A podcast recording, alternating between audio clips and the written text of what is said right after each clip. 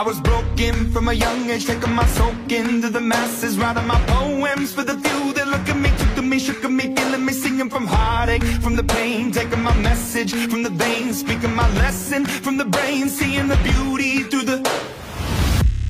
Hey, you burn me up, you burn me believer, believer.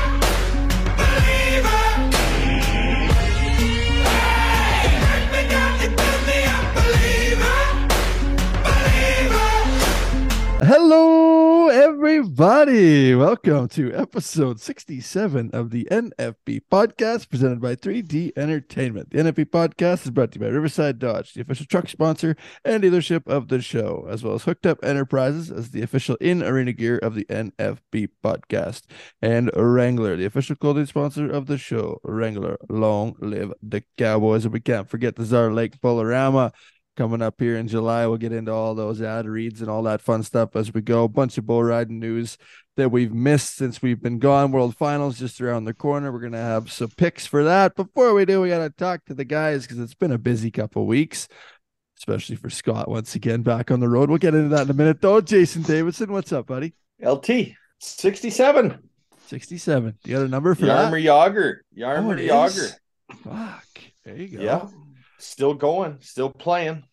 Still You know, kicking he could have if there wasn't lockouts, he would hold some records. I think he does for like the most pussy ever. Does he not? Wasn't he known for that? Oh n- well, that's not where I was going, but please elaborate if you know some stories. I think I did a that lot with the Hornets. For. I do believe he could have been um somewhere right there on goals.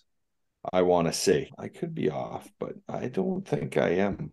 I think I'll have to research that for the next one. and he's still playing professional hockey as an old he man. is, he So, is, yeah, yeah. He's fourth all time. You know, he went he the lockout years, which Obi had to deal with that once too.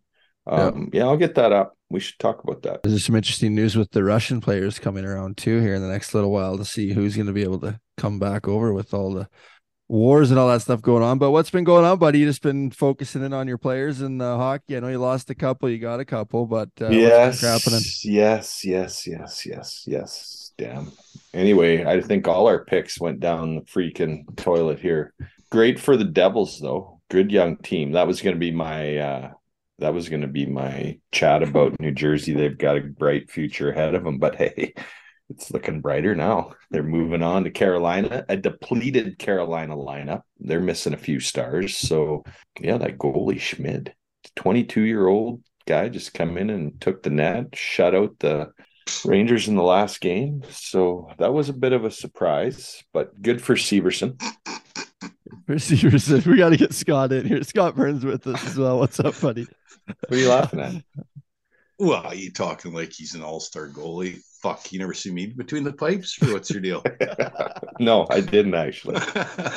And you know what? I didn't get a call from any scouts on you either. Not yet. I, I was my own boss. I choose Mhm. not to call you. Right. Yeah, Fair enough. Fair enough. flew solo. What's up, Scott? How's things, buddy? Where you been? Uh, good. Um, I was in North Battleford on the weekend doing a little uh, clowning Clooning? around. Little clooning around? Yeah, uh, hung out at uh, Austin Saddlery every morning for coffee with the boys. Uh, Nice. What a great old store, man. Everybody it's it's wild. It's just like it's just like the old days, you know. All the guys come in, they sit around coffee for an hour and then get to work. Everybody splits off. So did that and Braden's home from college and um yeah, Dylan's starting high school rodeo. So we're whipping around here trying to get everything ready to go. Okay, how'd it go this time? Fill us in. Any any wrecks? Any barrel hits? Any fuck ups on the jokes or acts? What went on? Come on, you gotta in. Wow. People are loving this. fingers- People are still got all following along fingers with from the all bomb this act? stuff. Yeah, people are following No. along. We gotta know. I uh, actually I felt way more comfortable this time. I had three days of it, so just kind of forced myself to stand out there more and interact. Had Doug Young as an announcer, so he's awesome to work with. Which I get it now. Over the years, you hear about clowns talking about certain announcers and working with them. Uh, no wrecks. Got hit in the barrel a couple times, nothing major. Um, So are you I've saying al- Robert Schmidt is failing miserably? Because I'm sure Robert's going to listen to this podcast. No, absolutely not. The first okay, one just ever checking. Just wanted to make sure because you know we usually don't hold anything back here. So, stirring No. the pot. all right, No, Robert, no. you're good to go, buddy. You're good. No, it was Robert was awesome too. My first time, he kind of he guided me along definitely, but uh, no, it was good. It was good. They had record crowds there. And yeah, it was fun. Do You Lots think of that was due to the the clune they had hired? Oh, f- absolutely. Duh. Um, Yeah. was there any parking lot naps at all? no, no, no. Actually, no. I her really, really cool because I did not want to feel like I did when I left Tisdale. yeah, uh, yeah. It was good. Um, that's it. Been selling clothes and now back home here and carry on. Has anything changed about the North Battleford Rodeo since 1993 when you were last there? Or?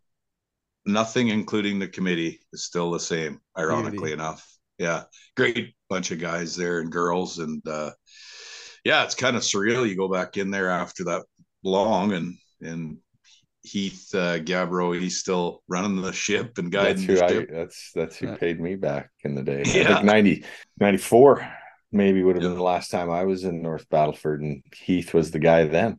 That's Yeah. commitment. That's Yeah. what communities miss now. You know. Yeah, Wow. like he said, he's it's it's uh and I know they're not the only committee. There's not a bunch of lo- young guys stepping up to the plate to fill those roles anymore. So in order to keep it going for now till something comes up, he's gonna stay on board. So kudos to him and his committee for doing that. So it was good. It was lots of fun.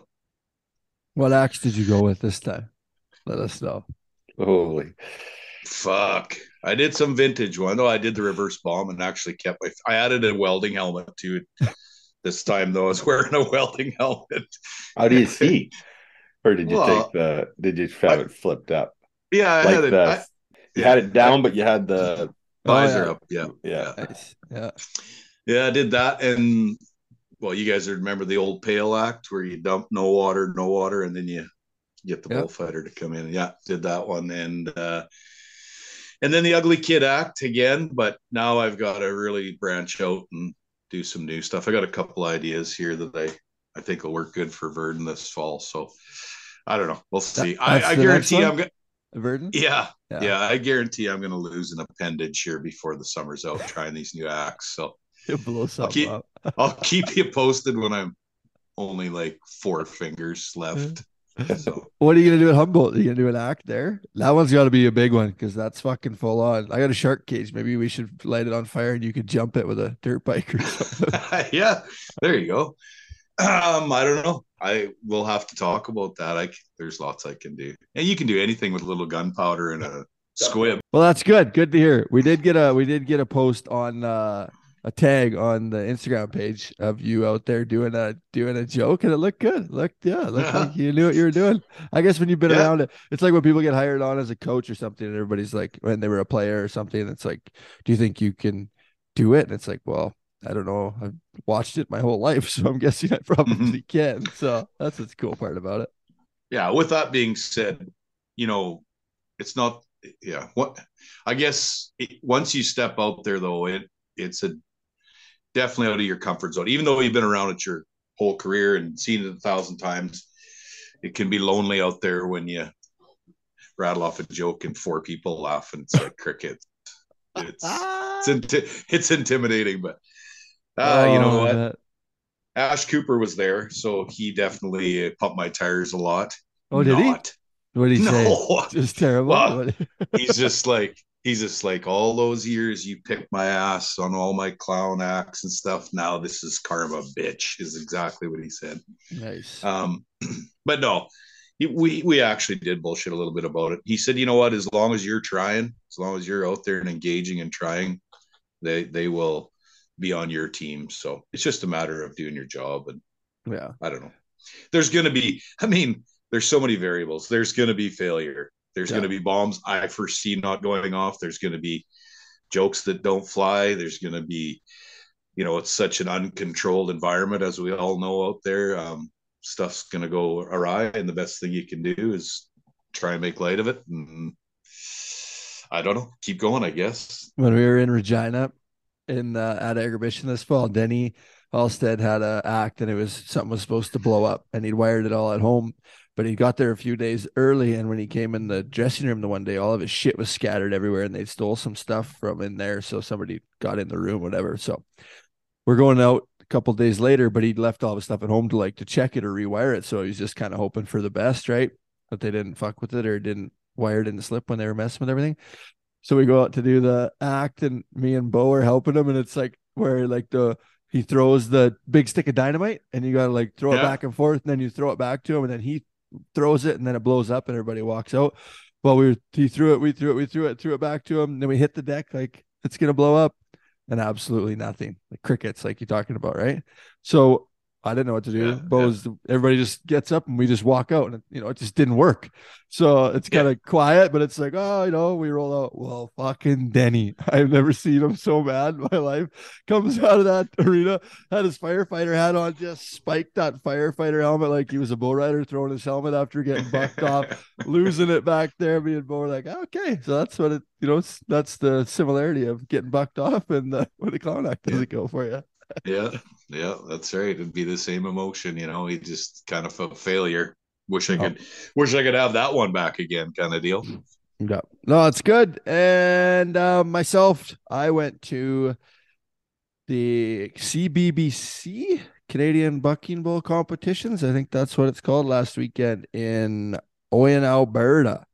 Uh, I took a few young bulls there, flying for bucking bulls. Me and cousin Andrew took some bulls there, and it was good. Good event. They had a whole bunch of entries, 69 bulls, I think, total were entered. Guys from all over, from BC, Alberta, uh, Saskatchewan, bunch of great young bulls. It's pretty cool to see the the bull power that we got in uh, in Canada. You know, I remember going to those things when they first started having them, whether it be the ABBI Canada or whatever, just competitions for two and three year old bulls, and you know there was not a lot of good ones, and now it's pretty cool to see that everything at least is is pretty solid. You know, there there was uh, some that stood out really well, but I mean, all in all, right, bunch of great bulls, nothing nothing like uh, like it used to be. So that was cool event. Tanner Allemand and crew, um, they do those, and uh, yeah, it was great to see a lot of good stuff when guys take initiative to go and and have events, and then we'll have some ABBI events. So I didn't uh, I didn't get to any of my young bulls or get through anything the last couple of years. Everything's been so busy, but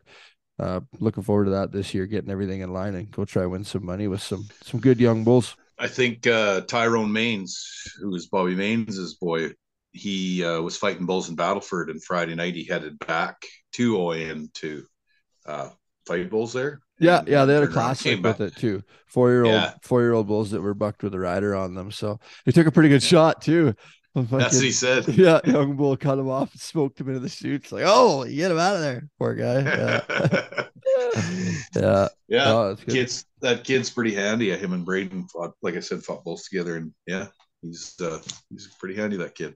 Yeah, does a good job. What happened to Uh, Braden? I heard he almost lost a finger or something. Yeah, he's actually going to Winnipeg tomorrow morning to a plastic surgeon to see what the hell. It's all broke and nasty old cut on it there. So they're going to see if there's nerve damage or whatever. And then true bullfighter mentality, he's getting done there and all and asked for a bull riding out west here on Friday morning. So nothing's gonna nothing's gonna hold him back. That's for sure. But yeah, he's got to get. He possibly could have surgery on it. We'll find out tomorrow. Jesus, see how she goes. what's the old saying? Don't put your dinky where you wouldn't, or put don't put your finger where you wouldn't put your dinky. Yeah, Apparently, he did that. yeah. Well, anyway, sorry. got him once. Hopefully, won't get him again. Yeah, exactly. Uh Canadian icon passes away. We got to touch on that. Geez, Gordon Lightfoot. Scott probably grew up. I think every uh, Canadian grew up on some Gordon Lightfoot, some Sundown, bunch of different songs that he's had. So, got to give a shout out to that. Yeah, that's crazy, eh? Um, I heard someone talking about the Edmund Fitzgerald that song. It Yeah. was I forget how it was seven minutes long apparently, and they told him the record producer said there's no way that this song will ever fly. It's way too long. It's singing about a disaster. Yeah. and look at it was I forget how many months they said it spent at number one or on the charts or whatever. So he defied the bosses I don't know, the producer, whoever, the what they predicted and kicked their ass. So yeah, it's pretty sad to to see him go for sure. He was Canadian icon for that was definitely uh, you knew when you heard his name, you knew the songs that he had sung. So. Yeah, yeah, yeah. Oh, legend. That like Bob Dylan, Neil Young, that whole crew of guys. You imagine the lives that those guys would have lived. Oh. Oh.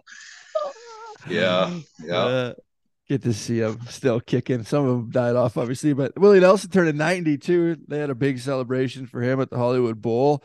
Looked absolutely amazing. That was a pretty Yeah. cool deal. I can't believe that guy's 90 years old.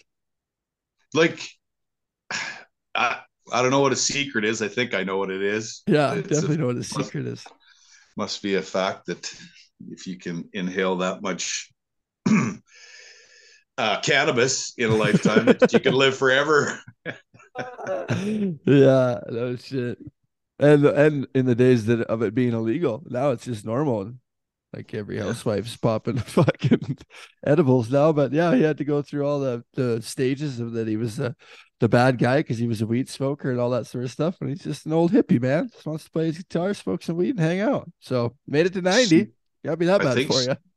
I think Snoop Dogg said something one time. He tried to keep up to him smoking dope, and there was no way, Yeah. no way, not And even there's a- There's a song of uh Toby Keith's, Never Smoke Weed with Willie Again. The party's all over before it began.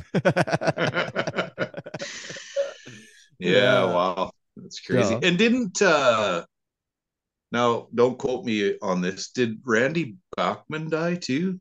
I He better not those- because I'm going to him at the EA Rawlinson Center. Okay, no. PA. What No. what was there's another Somebody one. did there. Yeah. Yeah. So- Winnipeg guy. Um, was it? well, Gordon Lightfoot just passed away. Yeah, we Yeah, were we just got- talking about that. Oh, we're yeah, sorry. I had to. I had a. I had to There's jump an- away. what there's did I another- miss? Well, no, there's another one of that kind of group. Yes, you're right. like There from was. BTO?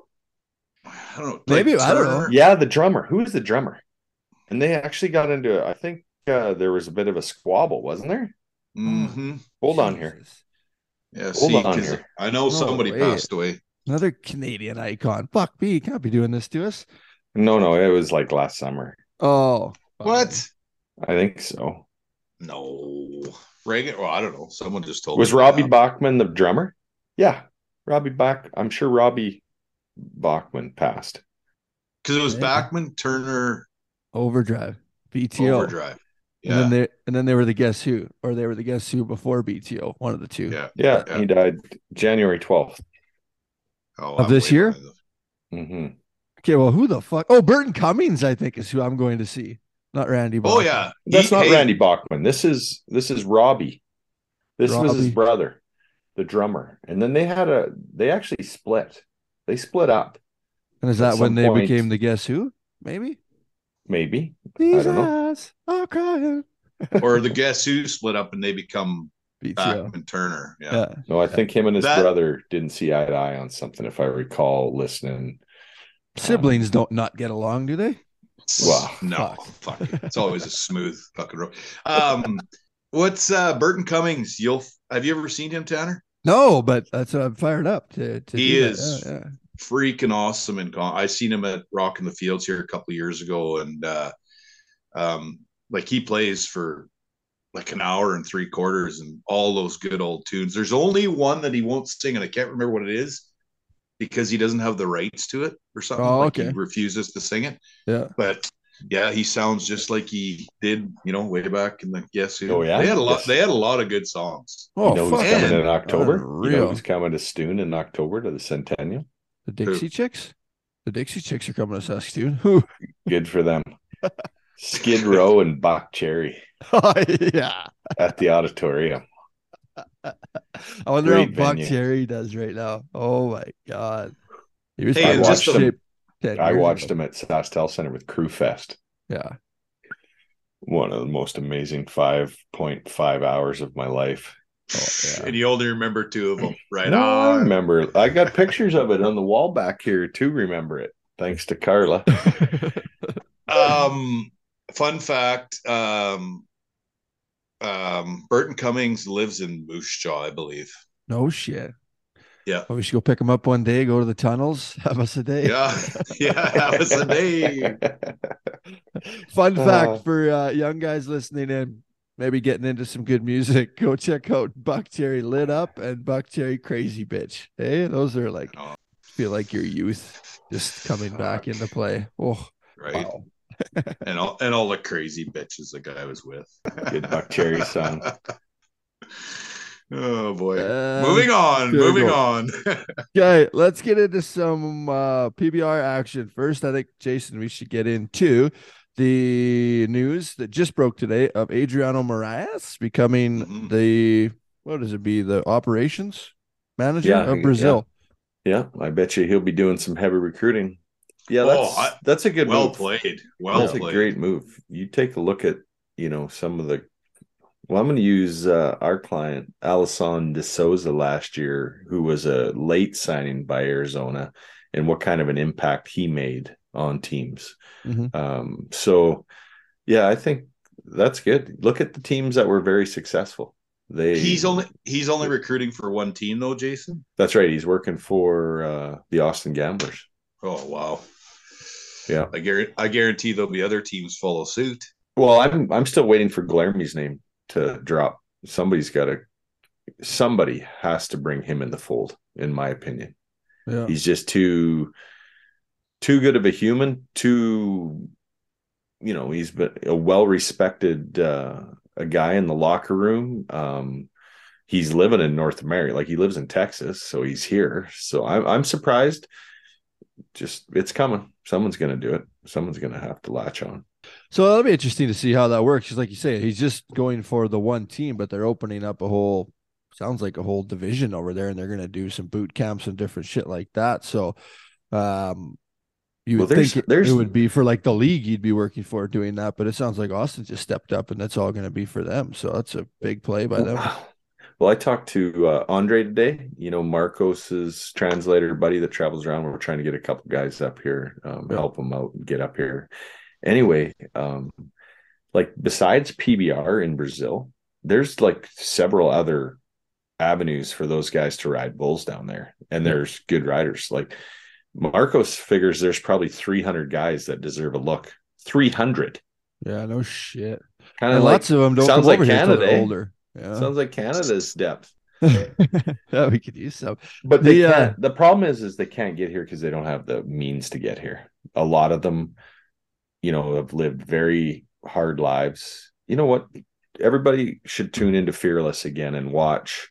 You know, when the guys go back home and see where they come from. Mm-hmm. Um, It's yeah, But if you're The getting a guaranteed dream. contract over there, right? That's a huge way to get more of them over, which probably make every American, Yeah. Canadian, Australian, all the other guys fucker your fucking asshole that there's going to be more of these guys going to be able to come over yeah. because that's the thing, right? They'll be guaranteed contract. The teams will bring them over. They don't have to do that on their own like they've had to in the past. And main reason too, well, lots of them probably were saving up because didn't come over until they were 26, 27 years old, right? Joao. Well, let's throw this guys. out here now. Any listeners out there want to own a team? Just DM Tanner and I, and we'll form a we'll we'll form the Canadian Canucks. Oh yeah, we'll rip it. I think there's lots of guys missing out on lots of Canadian guys too up here, and I, that probably is due to the fact that um, lots of those guys haven't committed completely to it, different avenues like Right. that. But there's some guys up here that 100% would be great for that team series. guy like Brock Radford, just his locker room vibe, you know. Nick Tetz, Yeah, and Brock had sure, lots go. of interest last year. Just no one pulled the trigger on it. I, yeah, and you know what? We'll see our group of guys from Canada probably being picked later on in free, like if they're free agents. Yeah. Um, when guys get hurt, it happens. It's bull riding, right? Yeah, 100%. Um, it's going to happen. So, yeah, Brock was Brock was in conversation with three different teams last year. So they sure. know who he is for sure. And then you got Nick. You know, Nick has showed what he can do down there. Um, yeah, we you're right. We've got guys. Yeah, There's there's no gonna be some of these young guys that are that are coming up too that are gonna be wanting to go. They'll have the will to go that to go and and do it. And I think with that team aspect and a coaching aspect, they'll feel more comfortable having that Mhm. coach, you know, Not kind of under their wing. maybe, yeah, right? yeah, Yeah. fuck yeah. They'll get them pumped up and go. Definitely, coaches listening in. have a look at some of those guys. But that's pretty cool. We'll see how that develops with the Brazilians. How many more of those we get over there, and and then how many deep the gamblers go. Right? There's only so many that they can pick, so we'll see how that goes. That'll be a good way for those guys too to to even for the other teams to have a look at them at some of those combines and stuff that they're going to do in Brazil, and then those other teams can draft and take them. So I think it's going to be good for all teams that they've moved a division to there for sure. On teams aspect, I think the Ridge Riders were sick of me calling them snooze fests and boring to watch because the two of them won two in a row in Everett, Washington and Tacoma, Washington. Eduardo Aparecido. Did you get any text from Casey? No, no, I think he's good with it. Okay, good. Uh, shout out, shout out, Casey. Shout out. No, no, it's good to see Eduardo steps up. He hasn't won an event in a long time, and um, he did his job in Everett, Washington. Comes up with the win, walk off home run. Last guy out takes the event win, and uh, bumped himself up into those world standings into the world title race as well. Chase Dougherty, two week two uh, events. We had a Wednesday, Thursday, and then a Saturday, Sunday. Everett, Washington into Tacoma, Washington, and Chase Dougherty takes the win in Tacoma, his first event win on tour. And I actually had Chase wrote down a while back to talk about after he won Denver this year, due to the fact that a lot of people might not know, but the severe injury that he came back from this year. I don't know if you guys have seen the video or not, but I think it was last year, a while back. He got on uh, Moonlight Party, and this thing, Mm.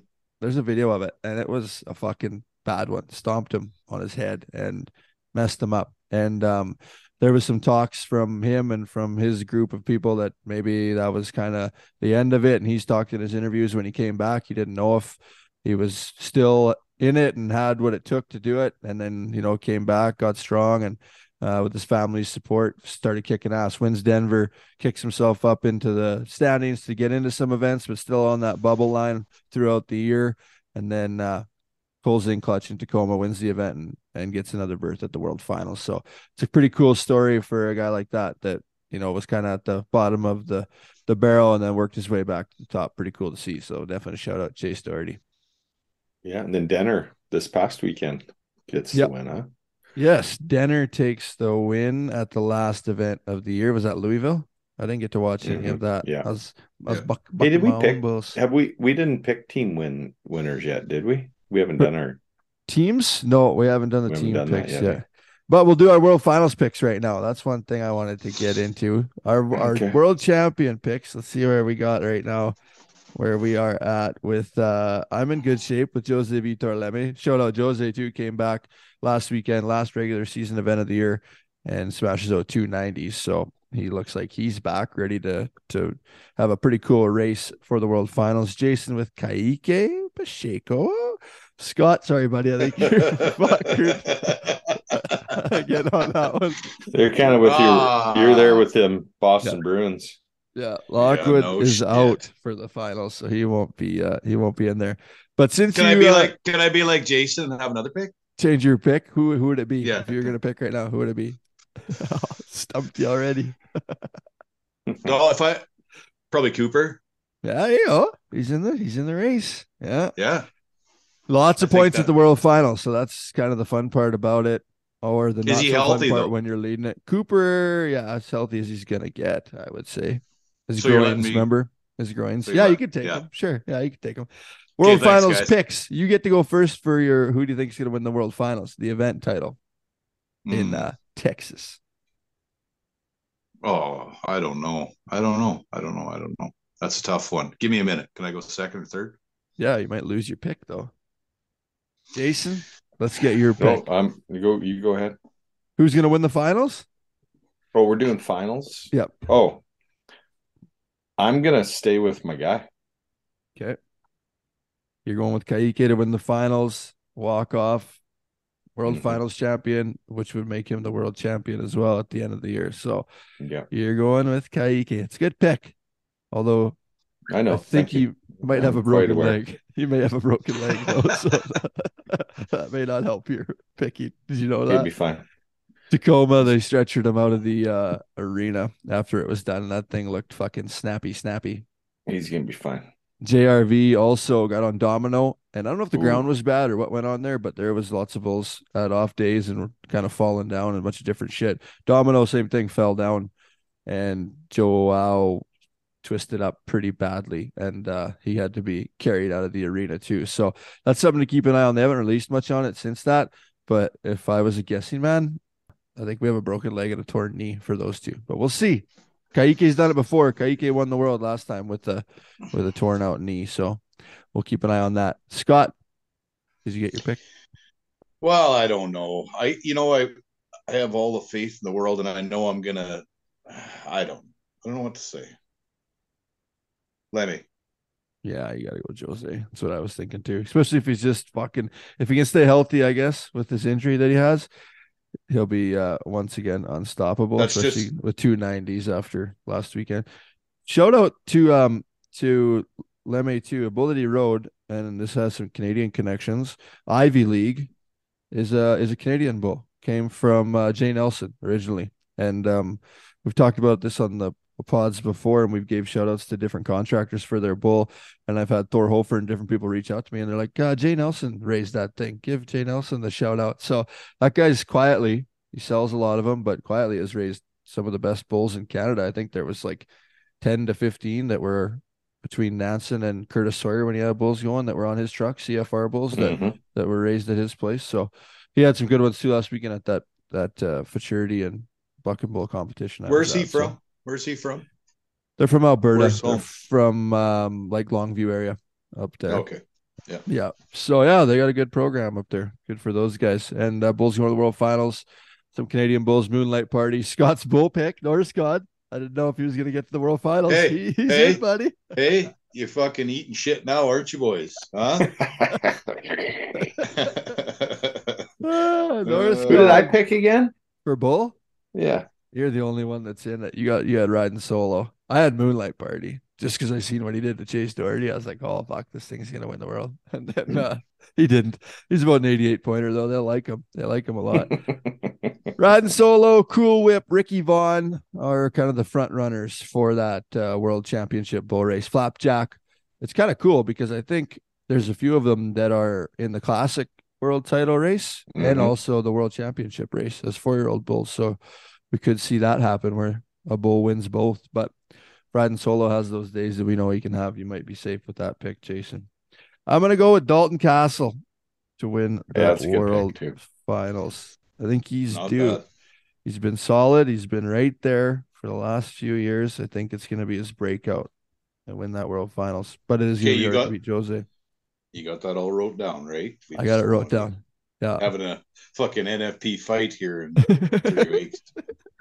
So that'll be interesting. I could write it down here, but if you if you guys see saw my desk right now, I would be looking for it. So yeah, we'll keep an eye on that, and everybody, uh, yeah, get ready for those World Finals because we're going to crown a World Championship in less than two weeks. So we'll uh, keep everybody updated. We'll watch in on that, and the Velocity Finals coming up.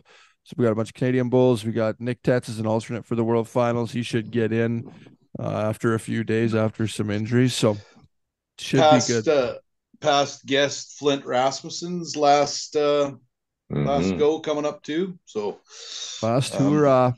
Yeah. Congrats to him on an amazing career. old fellow clown. Now, You got Yeah. Oh Hey. yeah. Just Hey. propping each other up here. You looking for some work, Scott, or what? Hey, listen, fun Clown fact. posse. fun fact flint uh give me in 2015 he gave me his pair of cleats that he was wearing in the arena at calgary 2016 because i went back that year he gave me another pair and i actually wear them clowning now Uh-huh. No shit. What do you need Fun Not for? not not that they're actually not a cleat they're like a turf cleat but not that i'm putting myself in the class and or the uh, same league as flint but yeah so i wear them yeah There you go. I got to dream big, Si- buddy. Get yourself, Yeah. get some confidence in yourself here. fuck, you- fuck if you ain't shooting for the stars where are you shooting Did you get any? true, man. Did you take any hits in the barrel? I didn't ask you that this time. Yeah, you did. Yeah, not nothing major. No. Just a few. Yeah, just a few. That's about seven times now I've got hit. so, not good news on our picks for the NHL, boys. Jesus, I am completely wrong with Colorado and Rangers being in the Stanley Cup final. They both were eliminated. Scott's Boston Bruins eliminated. Jason's Rangers eliminated. Who'd you pick on the other side? Winnipeg's eliminated also. I didn't pick Winnipeg. You just really high on Hellebuyck. I just thought there was a goalie that could steal something. It would be Hellebuyck, which he tried. He Didn't didn't have do it. much help. Who'd you have on the Edmonton on the other side then?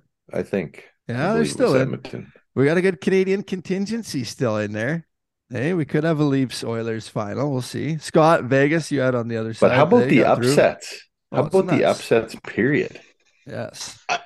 I have to say, Florida have- over Boston coming Insane. back. I- I know I picked Boston, but it, in a small way, I'm just Fuck. glad that fucking Marchand had to leave there with his big nose between. I can't stand that guy. I can't. Oh, he had the chance to put it away too. Right on his stick, had a breakaway right at the end of that Yeah. regulation game. Ever ever since he s- started licking faces, that's when I was like, "You're a fucking dweeb." Yeah, that happens. That happens. no, it shouldn't really. It shouldn't. Yeah. So I had some Toronto guys in this draft that I win, which I hate the Leafs and I don't like the Maple Leafs fan base. But I'm on their bandwagon now because that's all I got left for players left in this draft that I'm. Oh, you're of, done. so- You're Uh, might as hey. well just Fuck that. That's what I said last time too. But look, look at them go. no. Finally got but through it, you're broke the You're curse. probably if you only got Leafs guys left with all those teams, you're probably done. Who do you think? Who do you think? oh, oh, yeah. Like, okay, we'll hold you to that. Fuck, we all thought Boston was going to go the whole. No, no, no. Like to win the draft, like you you only have one team left Oh. of guys. That's it. It's just a few Toronto guys, and that's it.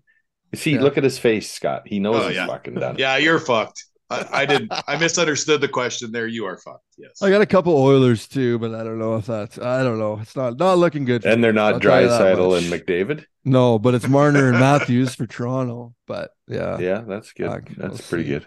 We'll see. Who do you think's going to take it now? Then I liked all the fucking playoff hockey. I think that's what you got to get into, Yeah. especially American people or anybody that's listening that maybe doesn't watch hockey or know much about it. Tune in right now to playoff hockey, and you will be an instant fucking fan. It is Yeah. insane. That Trouba hit the other night. Oh, Oh, ouch! My I pouch. sorry when I left, guys. It was Schneider that just called me, and and Schneider actually stood uh Meyer up earlier in the series too. Yeah, but smoked not, but not like Trouba. not like that hit the other night. Yeah, he Was went right to night? sleep uh, two nights night ago. already. Two nights ago. Two- I mean, fucking glove in the air, out cold. Oh So- yeah, Cuckoo- Yard Any of you Cocoa novice Puffs, that hockey guy. fans, just this is what I want you to do: learn how to skate and get going as fast as you can, Mhm. and then skate right into a barn door because that's what happened. The slow motion of his face hitting Trouba. Did you see it? Yeah. Oof. Good night. Don That's a- Cherry, Don Cherry would have been just fist pumping that one. yeah. That's that's how I used to deck him in the Hornets games. Fucking pow! Yeah. Barn door coming at you. Barn door. Barn door. Yeah, straight upsets though all around. I think that's probably the biggest storyline of the playoffs right now is the teams in most of the brackets that were supposed to win did not win. So it's going to be a team that hasn't won the cup for a lot of years. I think the most recent one was. Carolina in 2006. So That's it'll correct. New team Look at you. You've been it. paying attention, eh? What I do, just research, bud. That's what I do. Who do you think is going to be now, Jason, our hockey insider here, our Oh. Elliotte Friedman of the podcast? Who is it going to be now? Elliotte Friedman with no hair. Um, Scott's obviously going Vegas still. well, I got to stick Yeah. with who I No. thought was coming out of the other side, which was Edmonton, which I'm not really cheering for. I'm not cheering for Edmonton. I'm not because I've got Golden Knights to cheer for. So Yeah. I I got to stick with that. I have to. I Yeah. don't think they have the goaltending though. So there going to that. I'm contradicting my own self. Yeah, yeah. But I Yeah, well, you know what? I I don't can, think that's not true. I guess I could pick another team out of the. uh I can pick another team out of the East because I did call the Rangers to win the cup. So you know what? I'm going to throw this out there. Matthew Oh, boy. Tkachuk, and Florida. Bobrovsky. Yeah, they're fucking rolling, man. I hate that Tkachuk too. If I there's that's I'd love the to reason him that I couldn't team. play hockey I'd anymore. love have. I'd love Yeah. to have three of them on my team. Hundred percent. But fuck, But would you you, would just want to knock No, that he's a mouth out of to his play mouth? against. Yeah, he's no different Yeah. than Marchand. Can you imagine Yeah. having no hit those two guys alone on a team? Oh my god, you'd fucking slice your. Well, I think you're beating Man. the warm up because you're just you. you- Yeah, Well, I know a guy that thinks like I do. I'd be just like, okay, how am I going to make both them guys eat this Yeah. stick? Because I'm only allowed to carry one on the ice at one time. yeah. And that's how they get you too, right? Draw penalties. Sure they and do. Fucking get you. Oh, They're gamers, man. They're Yeah. gamers. Paul Paul Maurice, coach of uh, Florida, after that game, it might not even have been Game Seven. It might have been Game Six um, against Boston. Yeah, sorry. Of course, it's against Boston. Game Six, when he just like, like, what can I say without, you know, bleeping every word out about what kind of a gamer yeah. Matthew Tkachuk is. He goes, When I was in Winnipeg, I watched it every single game against them. Every game. Doesn't Yeah. take any time off. Good guy to have on your team. Hate him. Ad read, boys. hate him. I hate him. But anyway, For the best of all the bad of the bone PBR action, make a plan to come down to the Czar Lake Bolorama July 21st, 2023. The rankest bulls and the best cowboys in the business will try and win one of the biggest single day paydays in the industry as the back to back and reigning PBR Canada event of the year. For more information, check out and like our Facebook page or check out our website, www.czarlakebolorama.com. Czar Lake Bolorama. Come get some as well. Remember tickets at the door for that. And the Chris Buck band is playing afterwards at an outdoor dance. So she'll be a wild time. Looking forward to that. Speaking of Borans, guys, we got the damn Camrose PBR Canada coming up, the Rose City Invitational. They added a bunch more money. Seems like they got a, a pretty good entry. We got Brooks this weekend.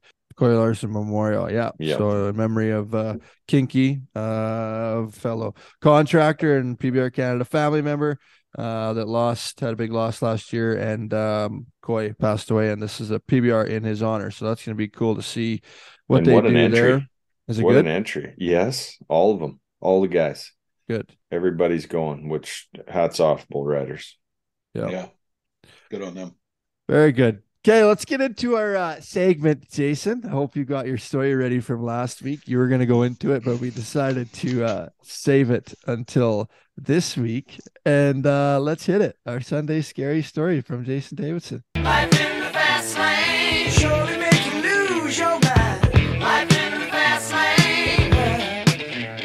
lane. Oh, so we're at uh, we're in Box Springs, which is uh, Redcliff, Alberta, and it was probably one of the biggest amateur rodeos.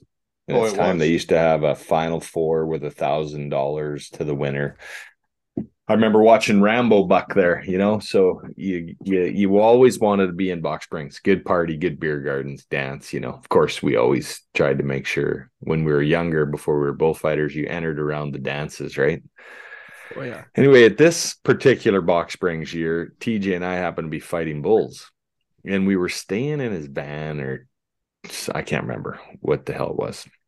And the late great, and he was a good friend of mine, Blair Straw, was uh, a hometown cowboy, more or less around there. Um, had quite a reputation around Medicine Hat for sure, um, and a good friend. Bailed me out of a couple situations, so he knew that I owed him one. and anyway, uh, of course, it was over a girl, and uh, he woke us all up. I think it's like four thirty. The sun was just barely coming up, four thirty or five in the morning, and there was uh, myself, uh, Brian McPhee Jr., who's handy. He's he's fucking tough. Um, I'm trying to remember if Stacy Cornett was involved or not, and he's pretty handy too. I don't think he was. I'm trying to. Th- and it- yeah, actually, I do think he was because we had to cram TJ into the sleeper of Blair's Dodge single cab truck to get to town. Anyway, he's Blair is like blood vessels popping out of the sides right here and on either side of his eyeballs. Mad. He's like, "Let's go, let's go. We got to go. Get in." You know what? I just I I'm I'm I was there. McPhee, he's always up for that shit. and uh, anyway, we're loading into the truck and and I'm like, come on, Bairds, let's go. Let's go. Where, are we going? He doesn't have it. eh? So anyway, we get him in. We get him in and get him stuffed into this into the sleeper. And we're driving. We have no idea what's going on yet. And he's like, Blair's like, okay, I've got all legal charge, any lawyers, anything, I've got it covered. So I'm looking at um I'm like, okay, well, sure, whatever. Anyway, we roll into town to Blair's at the time girlfriend's place, and apparently there was some of those Brits in there, right? Because they got a don't they have an Air Force Yeah. base on there? Oh, Or geez. whatever. Yeah. So we don't know how many, nothing, right? So I'm uh TJ's not even listening to any of this. Like he fat he went back to sleep after he heard about the lawyers and how mad Blair was. He went to sleep. I've got the butterflies. I'm sitting there. You know those butterflies from your asshole to your ears. Like I'm like, well, I owe this guy one. I'm we're in. We get there. TJ never came out of the sleeper. We never nothing happened. No. Blair went to the door and they wouldn't come out. I think I I believe the police ended up coming and telling us we had to go home. Could you imagine? Like we'd been up basically. Well, I went to bed probably what two thirty after the dance. You know, two. You have a few more beers. There's two hours, and we're four or five cowboys sitting there in our clothes we were sleeping in, and no breathalyzers, nothing. Just asked us to go home. But Yep. anyway, TJ Baird never did get out of that sleeper. He was sleeping when we all got back in there and got escorted back out of town to go to the rodeo grounds. Well, So, I, moral of the story is if you're ever in a pinch, Go to sleep. don't call TJ. I, yeah, uh, Uh, love TJ to death, but really, I don't think if he would even fell out of the sleeper, he would have been an asset to Oh, anything that was I going think he on. actually, I think he, I think he actually, no, that was a different story. I got another, I got another one. Do we got time? It's TJ Baird story. Yeah, sure. That's I was actually uh when I thought of the TJ Baird uh Blair Strauss story, I actually thought this line was used at that particular occasion, but it wasn't. It was on this occasion. And Scott, you were involved in this one. yes. Oh, great. We were at the CCA finals, Oh, and the boy. Canadian finals started um the next weekend. So TJ and I had to be I think we had to be in Edmonton Tuesday to do some PR, but TJ had a court appearance um, that he had to attend. And here's the best thing he ran into an accident while he was drinking. Like there was an Yeah. accident in progress and he drove into it. Yeah. So that's what his court appearance was about. So that's funny enough as it is right there, right? That's So- a scary. Yeah, that's a wake up. anyway Shit. we uh we had a large time at the banquet sunday night in lloydminster used to be a real good time always and then we carried on at the tropical inn i think scott till well Five?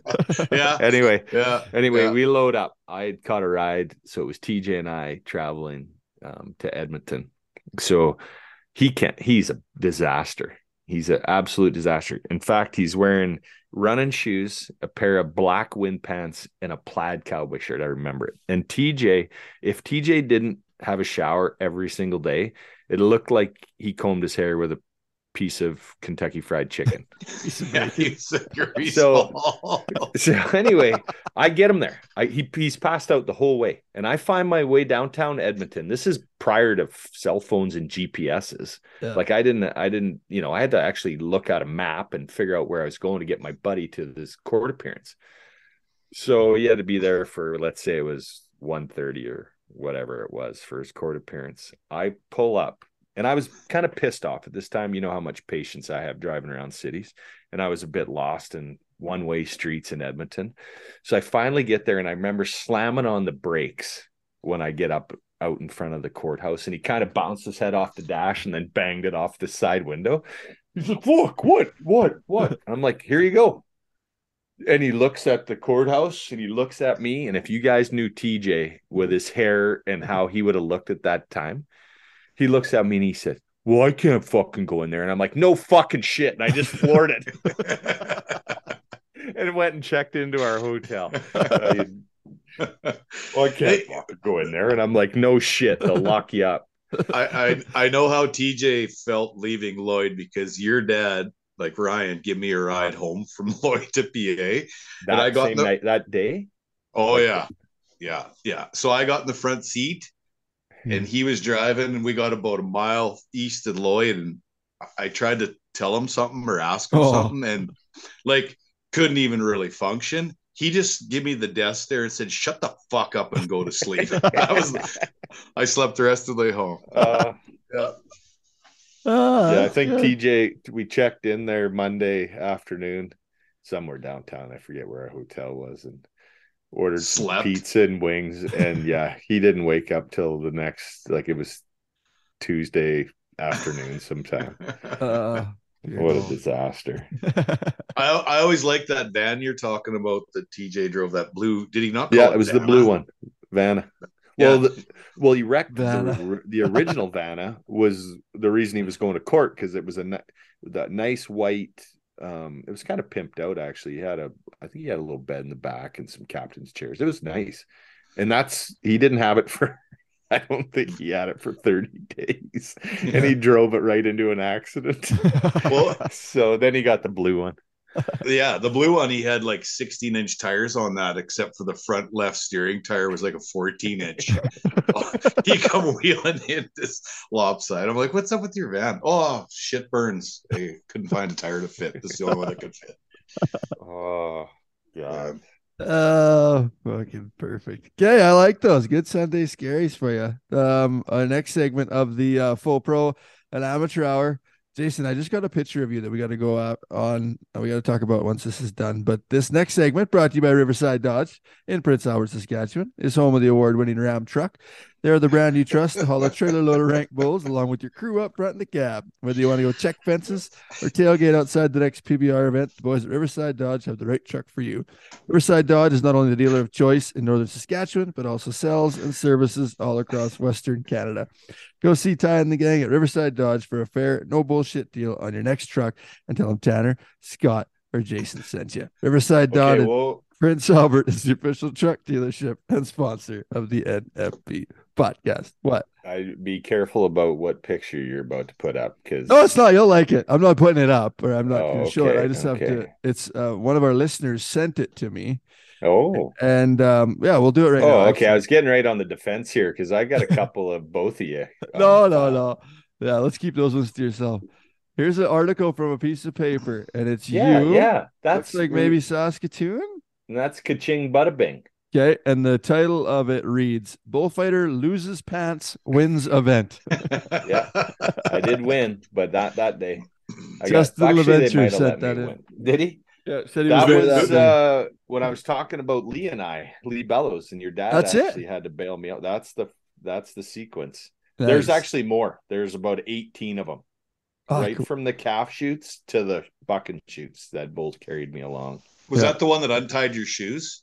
Yeah, but that was a different that was a different sandbox though. different. That day. That sandbox there's in Saskatoon and, and the time he untied my shoes was in uh, Edmonton. Kelly Lacoste said, Boy, you gotta harden up them legs. I'm like, Kelly, I trained, man. That bull just whipped me. I trained, man. I trained. Oh. So um, so yeah, we will. I'll post that one out there because that's a pretty good one. You can see that it hooked you right out of your, just out of your, out of your bag. It's out of my trousers. Yeah, but you're good. Uh, Justin a- LaVenture too. We got a shout out. He had a good bull at that futurity. Went second in the futurity and uh, last weekend in Oyen. So shout out Justin. Our, we talked about him on the show with that wreck that he got in, and then he sent this stuff over. And uh, you get to run into him again. He also got smoked in the fucking face. A young calf jumped jumped up in the air in the shoots, and he went to like block it, and this thing fucking hit him right between the eyes, and I mean downed him.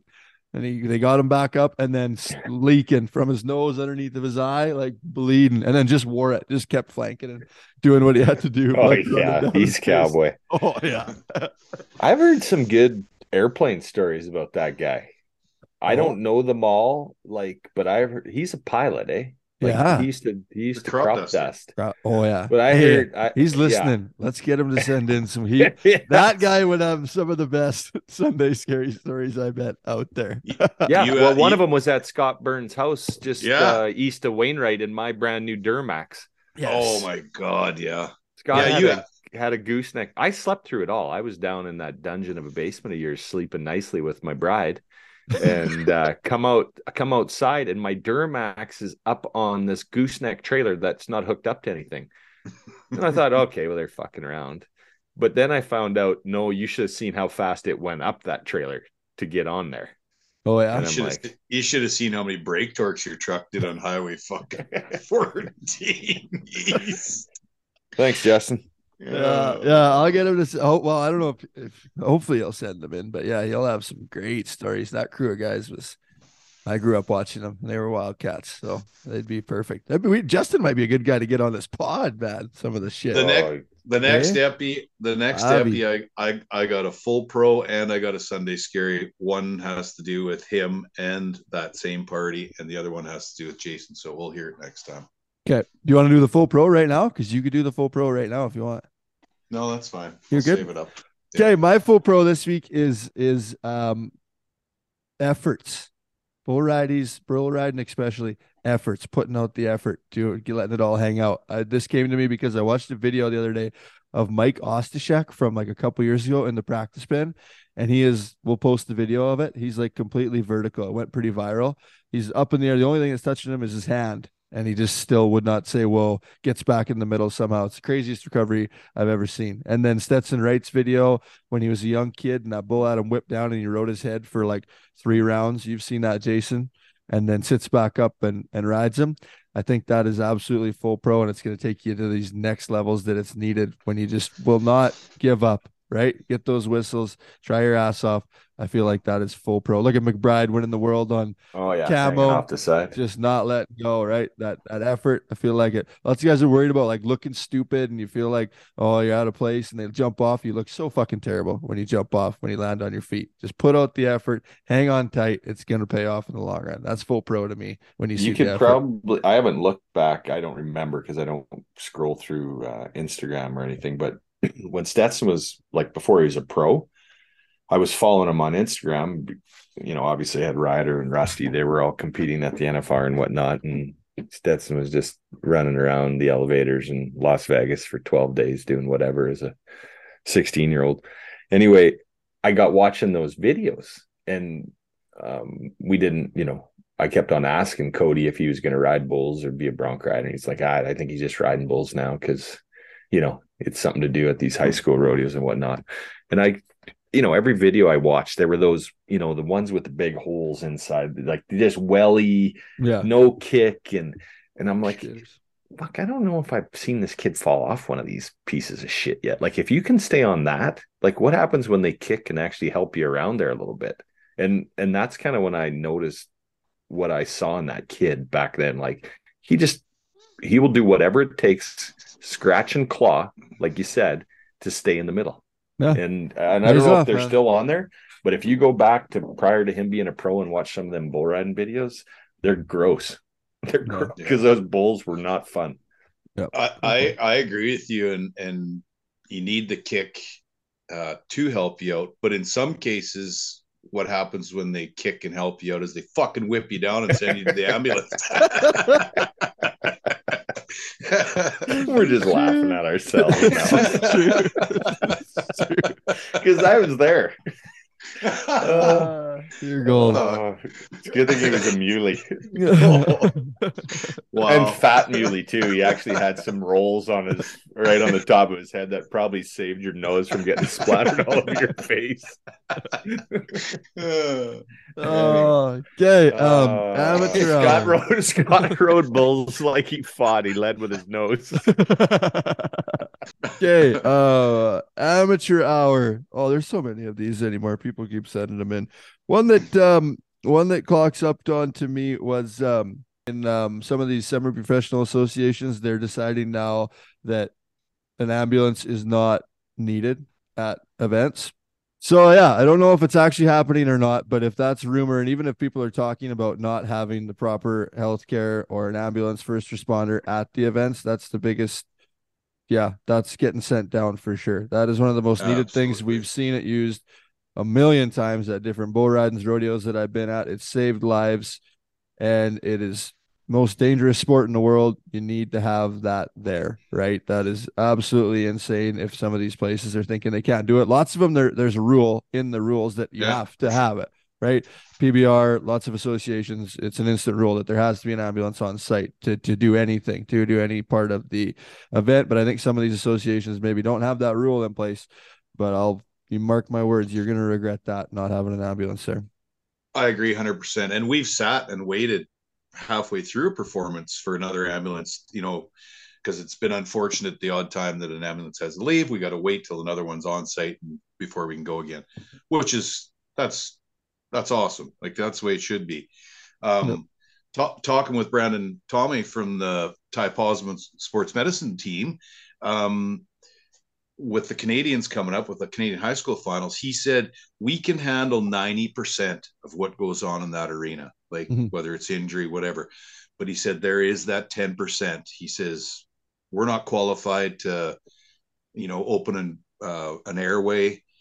There is it's going to happen where you'll because we we were wondering the same thing if if one went with the other, and he's like, no, uh, absolutely, you need an ambulance Need them ambulance there, both. 'cause- Yeah, hundred yeah, percent. for sure, hundred Yeah. percent. sports med team helps us 100% like you say but there's those times when the only thing that can help somebody is an ambulance even if that's just getting them on the stretcher and getting them to the hospital right Yeah, or for making the call for stars to come in you know you need that there at all times and like i, I can't say believe it's being discussed. yeah it's, it's 2023 right fuck me Yeah. like so that is full on getting sent down for all the companies or events or things that maybe are trying to save a buck by not having an ambulance on site uh, it's going to cost you morally know, more than anything at some point. I promise you that. So make sure to have the proper uh, health care around at all times during events. So that one's the full amateur hour for this one.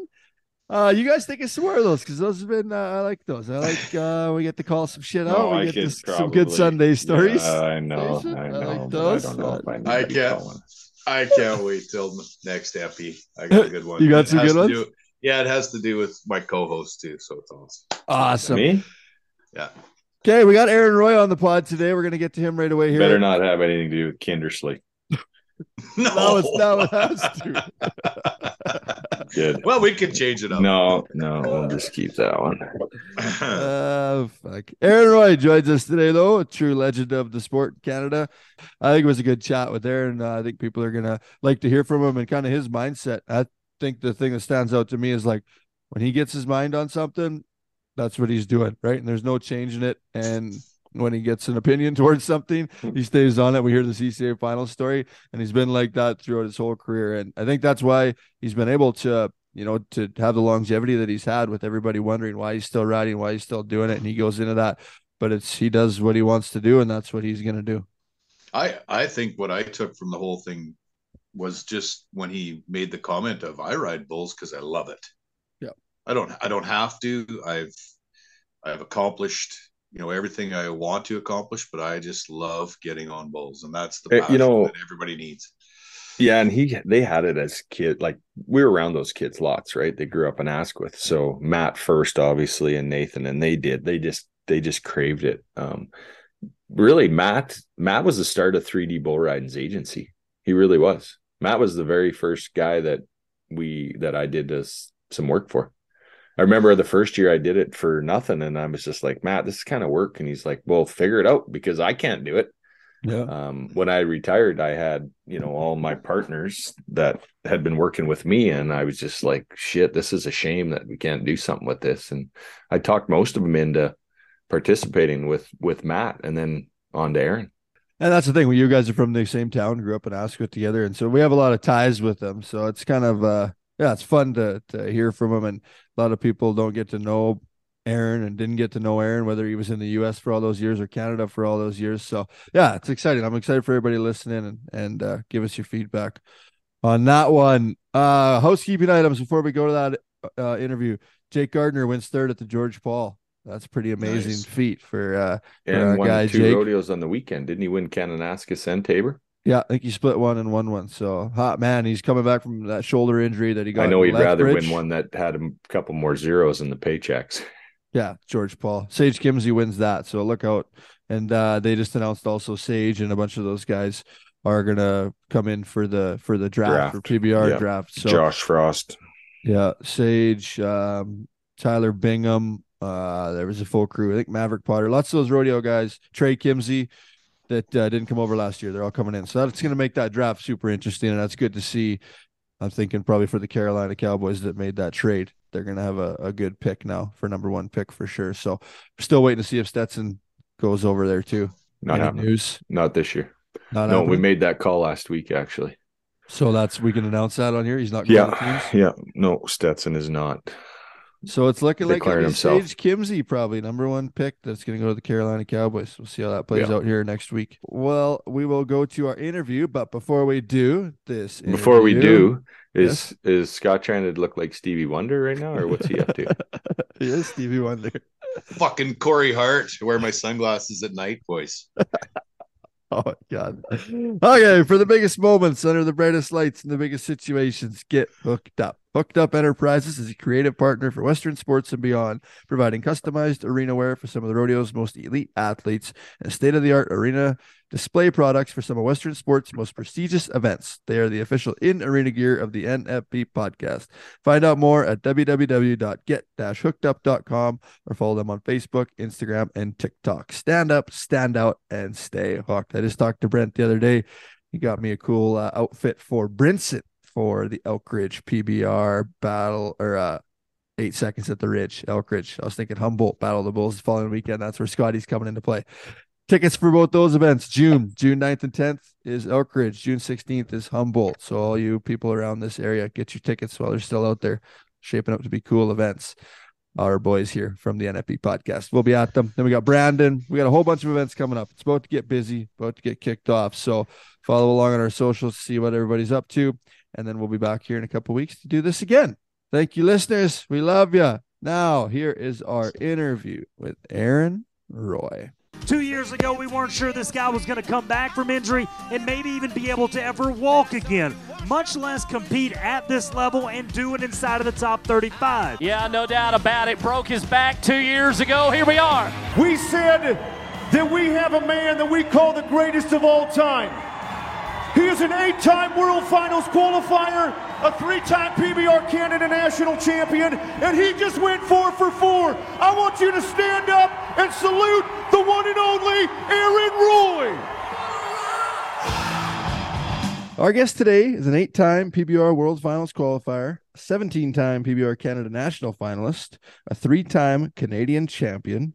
Eight times he's been to the Global Cup for Team Canada, and the first Canadian in history to cross the million dollar mark in PBR earnings from Yellow Grass, Saskatchewan. It is Aaron Roy. Hey, Aaron, what's up, buddy? Nothing. Sunshine and warm day out there finally. It's good to have you on here, man. It's been a little bit of back and forth. We've been trying to get you for a long time now. You're a busy man. You've been working, scheduling conflicts all around, but we finally got you. Yeah, It's nice good. hat.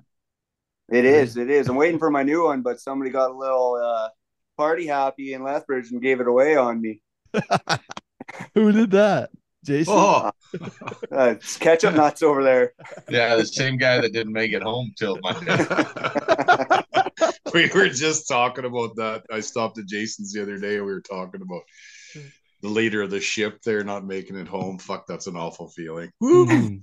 Yeah, Hey, that's- it's so you one. mentioned Yellow Grass, Saskatchewan for A Raw, but for our listeners, Aaron and I both come were raised in the town of Asquith. the metropolis. Oh boys. Worked for the Big Glen back in the day. Yeah, he worked for my old man. You guys used to ride all his horses all the time. Yep. That was no good. shit. Yeah, that that was great because that meant I didn't have to. Pretty sure I never once seen you out there either. Well, I was gone. You guys were quite a bit younger than me, so I was Yeah. when I turned 18, I was I was literally graduated on Friday, moved out, well, party for 2 days and then moved out my one suitcase and a few things I had Monday morning. and then and then partied for the next 15 years. Yeah. well, 13. 13. Uh, Aaron, that's where I want to go back to off the start due to the fact that you moved to Asquith. But we have, you know, we have American listeners, we have Canadian listeners, we have listeners that have no idea about bull riding. Obviously, we all go back a long ways. But for everybody that doesn't know kind of your story, which is why we're here, is to tell it. Let's go to it, man. Asquith, Saskatchewan, but your parents not rodeo people, anything like that, right? yeah, no, my uh, they both grew up on little farms, kind of, and moved to the city when they were young. Um, no rodeo background at all. A little bit of farming on my mom's side, but uh, yeah, just had a neighbor that got us into it, and I two older brothers that rode. Uh, one that attempted to ride and got in a wreck. Took the steer wrestling side of it, but yeah, we all kind of followed in Matt's footsteps. So what brought them to the to the farm in the first place? Being city kids, just wanted to raise their kids outside of town, or they want Yeah, to change a lifestyle? I think so. They lived in Regina for a bit, uh, and then moved up. Dad got a job with the government up in Saskatoon, and kind of moved out to the farm, and that's where got some horses and carried on from there. Who was I the guy that I taught you? ever asked. Oh, Was it Jason? Ken. No, you're good. I just wondering who was the neighbor that got you into it. Obviously, old Uh, that guy, a full Ke- career. Kelly Hiltz. No shit. Yep. Oh my goodness. And then he took you fencing. Not Kelly. Not Kelly. Sorry, what were you gonna say, Jason?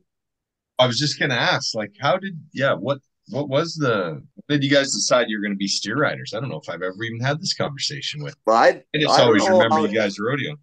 Yeah, I don't know how it came along, but uh, Kelly used to ride a little when he was younger, and we'd always go and help his dad at the pasture, taking out cows and stuff. And I think it just came up one time, and Matt wanted to try it. And once we all kind of seen it, we all wanted to do it.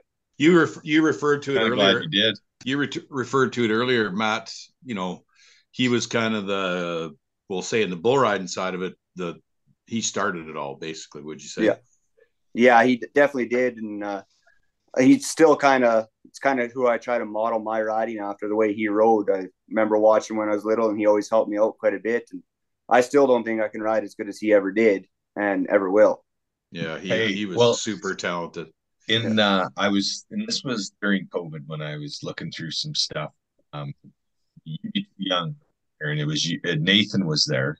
Matt was first, Nate was second. Matt won like eighty three thousand dollars. Be And this would be what year? Thousand and three? Yeah, that'd be 2003, and then he took a year off, I think, and then he came back in 2005, and I was riding that year. Yeah, 83 grand in the Yeah. PCB. I'd be like, Yeah. well, what, you know, One point two million. Yeah. that's Here, just wait, Jason. Plug Yeah. your microphone in. Oh, You're cutting out Okay. again. Aaron, we had this fucking ordeal with Jason for the first 55 episodes. Yeah. Jason did fifty five pods before he figured it out. Fuck. Now, now he's got a fucking headphones back.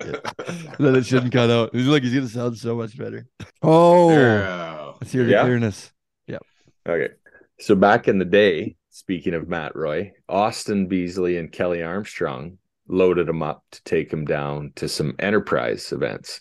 Back then, there was the Humps and Horns, the Enterprise Tour, and the U.S. Smokeless Challenger Series, plus the Bud Light. So there's actually four tiers of PBR bull riding back then. And he went down on that winter run. I forget how long he was gone. I don't know if you know this one, Aaron, but he was like gone for three or four weeks to a month. Rode every single bull he got on down there and never made any money.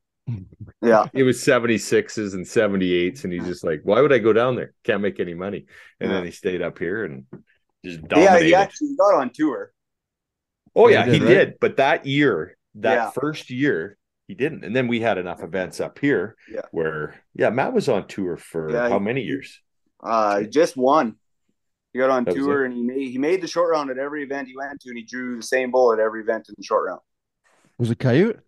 It was night moves, Night moves? I remember getting on Coyote big, one time. big, huge black thing, and yeah, he said he couldn't could never get him snapped. Yeah. Yeah, Before the draft. Fuck. yeah, like he rode neon nights one time, and yeah, No shit. yeah, So what did Matt he was not? Matt was right. You'd be too small, Tanner. I remember Matt riding didn't steers in the off. CCA when he was when he was riding bulls Oh, in the yeah, CCA. he didn't fall off. He didn't no, I, fall I off. remember going. I think it was my first PBR Canada event in Stettler, and I drew just a nice spinner, jumped out there, and I spurred him. I was 82 points, and uh, Matt come out on this bull of Kelly's, I think, and he sunfished straight sideways, and he didn't leave the square. And I was, I just looked at everybody else. I'm like, how do you compete with him? Like, how do you win? And I just, Yeah. I didn't go to the next two events because I couldn't beat him. Uh, Well, that that I should have grabbed that program, the PCB standings that year. With whatever he was at, eighty some thousand. I think second was eighteen thousand. Yeah, no, I'm not shitting. It was that it was that much of a blowout for two consecutive years. I think. Yeah. Hey, uh, speaking of Kelly Armstrong bulls, one of the best bull rides I think I watched you make. Did you ride the black white face at, under pressure. at East End East End. away First from your guy hand? out of the bucket shoots. Yes, yes. Yeah. Rank. Rank. You remember that? And then bull, hung up to him too. Yeah, I don't remember that part. I don't remember Yeah. that part. I just remember like, yes, that's what we need to sell tickets right there. um, I just kind of because both you and Tanner have been on tour, and uh, I had a conversation with Matt one time, and and you can correct me if I'm wrong. And but he just he did not. He had all the talent in the world, could have went anywhere, but he just did not like the travel. Am I fair? Fair yeah, saying he, that. he did not like traveling at all. Like he'd go in Canada and he hated traveling, hated leaving having to work. Yeah. There's work to be done. He'd rather stay home and do that than get go ten minutes down the road to a bull ride. Yeah, because he told me that that time. He said, "I'd rather fence five miles of fence line than I would, you know, sit on a in an airport, get on a plane, go down to an Yeah. event, and do the same thing coming back." He, Yeah, he, He hated just- it. yeah, Yeah. That's fucking saying something.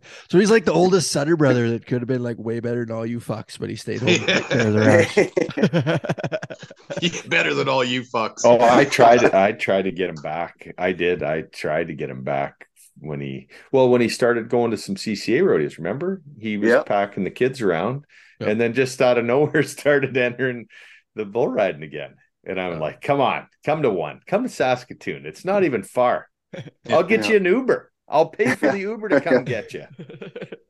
No dice. and he got hurt, did he not? Though, Aaron. Like what? What? Yeah, where he uh, well, he had shoulder problems, dislocated his shoulder a few times, and then he uh, broke his scaphoid in his riding hand too. So yeah. the Cody Snyder. Damn it all. yeah, Okay, well, we can get off Matt, but yeah, that was something that I did want to bring up. We uh, went went to it right off the hop, but that was kind of goes back to your youth, though, right? And a guy that you looked Yeah. up to and probably tried to form your style after, like you said, and all that sort of stuff. So, Yeah. uh, in those early days, how was it at the the Four Brothers? I wonder how your your dad and your mom handled it. A bunch of you crazy kids running around riding steers. Like you guys had a school bus at one point that you guys all yeah, traveled yeah. in and One brother- Yeah, yeah, one brother Steve, and he ended up buying a school bus, and that's what he hauled his steer wrestling horse around to the rodeos, and we jump in there and just have a party every weekend. And then high school you. rodeo Yeah. too, right? All you guys like. Oh yeah, uh, everybody except for Matt High School Rodeo. Yeah, Yeah. Yeah. And other events. How far apart too. are you and Nathan? two Two years. years? Two Yeah. years? Yeah. Did you guys get into some good greasy scraps out there at the ranch? Yeah, yeah, some really good ones. okay, so who was the toughest then? It's hard Don't to lie. say. Don't lie. Um, I'd say the toughest out of them all is probably Steven. Yeah. Yeah. He's Yeah. a bulldog, eh? Fuck. Got that Yeah. strength. Did you guys like throw down like Oh right- yeah, full full on fist fights. Nice. I like to hear that. Yeah, Uh, yeah. There's some some pricey dental bills sometimes, and yeah, Any brothers that didn't have fist fights, I you know what? That's the problem with the world today. he doesn't know what to say. There, there's not enough of that anymore. yeah. More fist fights. You got to go Yeah. about it. What about the other events that you did? Because I've heard that you were a pretty handy bronc rider. I know Nathan was a good uh, bareback rider. Was that kind of like a rule within the family? You couldn't just go and ride bulls. You had to try everything, or did you guys uh, want to no, do it? No, not all? really. Mostly when you went to high school rodeos, you didn't want to just go there for bull riding, so you kind of picked up something else. And Because you Yeah, had to I- be there for five hours, so you thought you might Yeah. as well do a couple, three events instead of just Yeah. wait. Five. What are you talking about? Five. yeah, yeah, I team rode still quite a bit, and then uh, yeah, I rode broncs till college level, and then I started getting hurt more in the bronc riding than I was bull riding, and got on tour, and I kind of said, uh, yeah, school's not that important, and bronc riding's not that important. I'm going to pursue the bull riding side of the thing here. Yeah. Yeah, because you were uh, your first PBR in Saskatoon. I think you won second, didn't you? I think I won Saskatoon every year I went there, just about.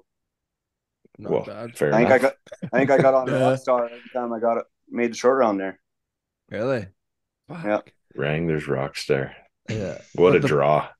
The pure dominance that you had though for those those years was fucking wild. Um, before we go to the uh, to the PBR days though, what about when you were like 15? Did you not change riding hands or 16? Didn't you start out as a Uh, lefty? It was actually my grade nine year in high school. I uh, just started riding one handed that year. Uh, I was riding left handed, went to the high school finals and thrown off awkwardly. My leg came over my arm and snapped both bones in my forearm. And got the cast put on. Ended up next weekend, put my right hand in the rope and haven't looked back. No shit. I Did it did not feel- that. Did it just felt better, or what was the Well, reason? just- why didn't you try to go back left, or was just well, working I, good I enough? did go back left when I was in college. I uh, kind of I broke a couple fingers and I had to go to a Lethbridge PBR event. And I can't remember. I had some hard draw that Jason seems to think he always put in the draw. and uh, yeah, I didn't. Well, I got to make you guys earn it. I didn't think I could do it with my right hand, so I got on in the practice pen left-handed and rode some spinner and got on. You and Robert left-handed. Bowers. You and Robert Bowers just switch hitters. Hey, that's take nuts. take it back a bit. So just to clarify, when you rode steers, did you ride two handed or one? I started two handed. Oh yeah, you were a two hander. You and Butters Yeah. were like the ultimate two handers. Couldn't buck Yeah. you off. What was the just because like you were big? I remember too riding two handed, and Patty was really good at riding two handed. Your youngest brother too, just didn't want to do My- the one handed, or everybody was riding. My two-handed? my theory with the two hands, I still tell kids to ride two hands when they're little. It uh, it gets your strength up, teaches you how to stick your chest out, and gets your balance a lot better. And then once yeah, you get confidence is staying on too. Maybe. Yeah. Yeah. And then once you get to the certain point, you have an idea of which hand you want to ride because you know which one you're lifting on more on the bull rope. Oh, fair enough. Not bad. Yeah, yeah. I just got So- fucking whipped down every time with two hands and hit in the face. Maybe that's why I am the way I am today. That was a burn thing getting whipped down. Yeah. Um, so then you work your way up through it all.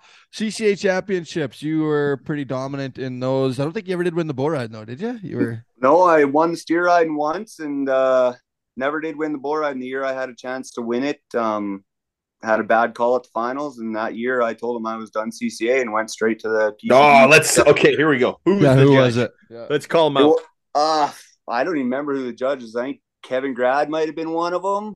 Um, I know Glenn Lipsett was the president. That's who I told I was done. Ooh, What was the call? What was the call? What was the call? Was Well, it? set, set us up. No, Nuts. uh, guy pulling the gates threw the rope up and it wrapped around me and pulled me right off my bull as I was riding. Didn't get a reride. No rerun. was it Kev's? It was uh no pickup man. um, I can't remember what his name is. Oh shit balls. Would you been in Regina? Yeah, first year in Regina for the CCA finals. McLeod or uh, oh, uh, big redheaded guy. Uh, yeah, he picks up for Carl now. I think. Yeah. Yeah. yeah, I know who you're talking about. Yeah. Um, and I can't think of his damn name. He used to ride bulls in the CCA back in Yeah. my steer riding days. Kevin Hanging Smith. Yes. Yep, that's him. Yeah. so that's okay. That Well, Kevin, if you're listening to you. this, the CCA is going downhill thanks to your gate opening skills, apparently. and Aaron Roy has not forgot. Fucking five years later.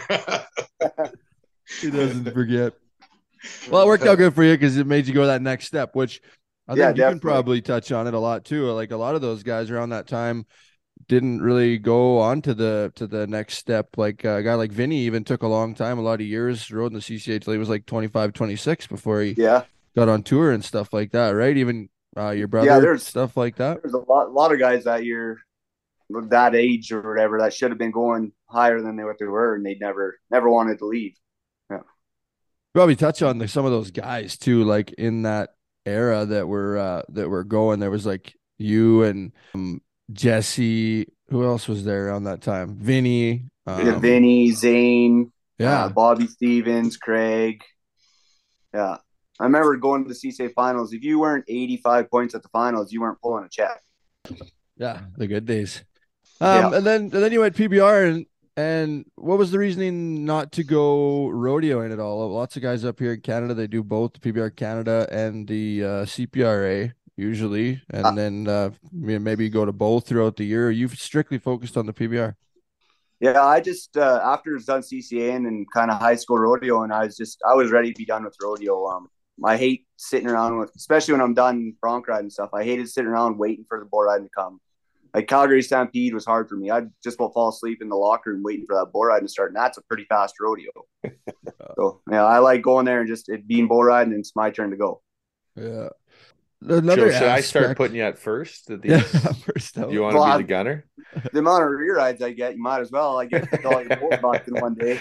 One, one of it. How many did you get in Red Deer? Five, four, four. I had uh, four options. Yeah. Nice. Oh yeah, you could put him out first, and then he'll crack gates because he needs to stay busy the Yes, whole time. yeah, exactly.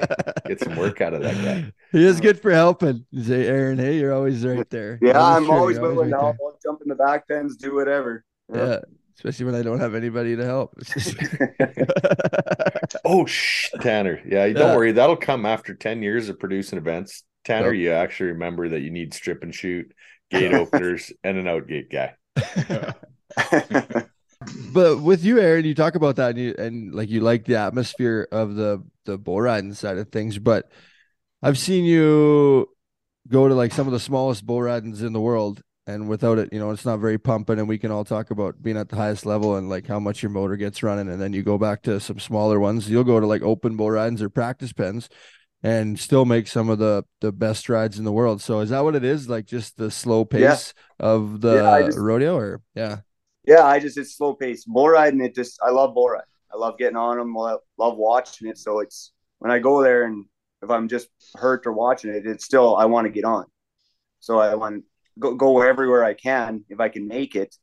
And then when I'm there, I'm there to do my job. So it's not going to just half-ass it and get on just for shits and giggles. I'm going there to win money and do my best.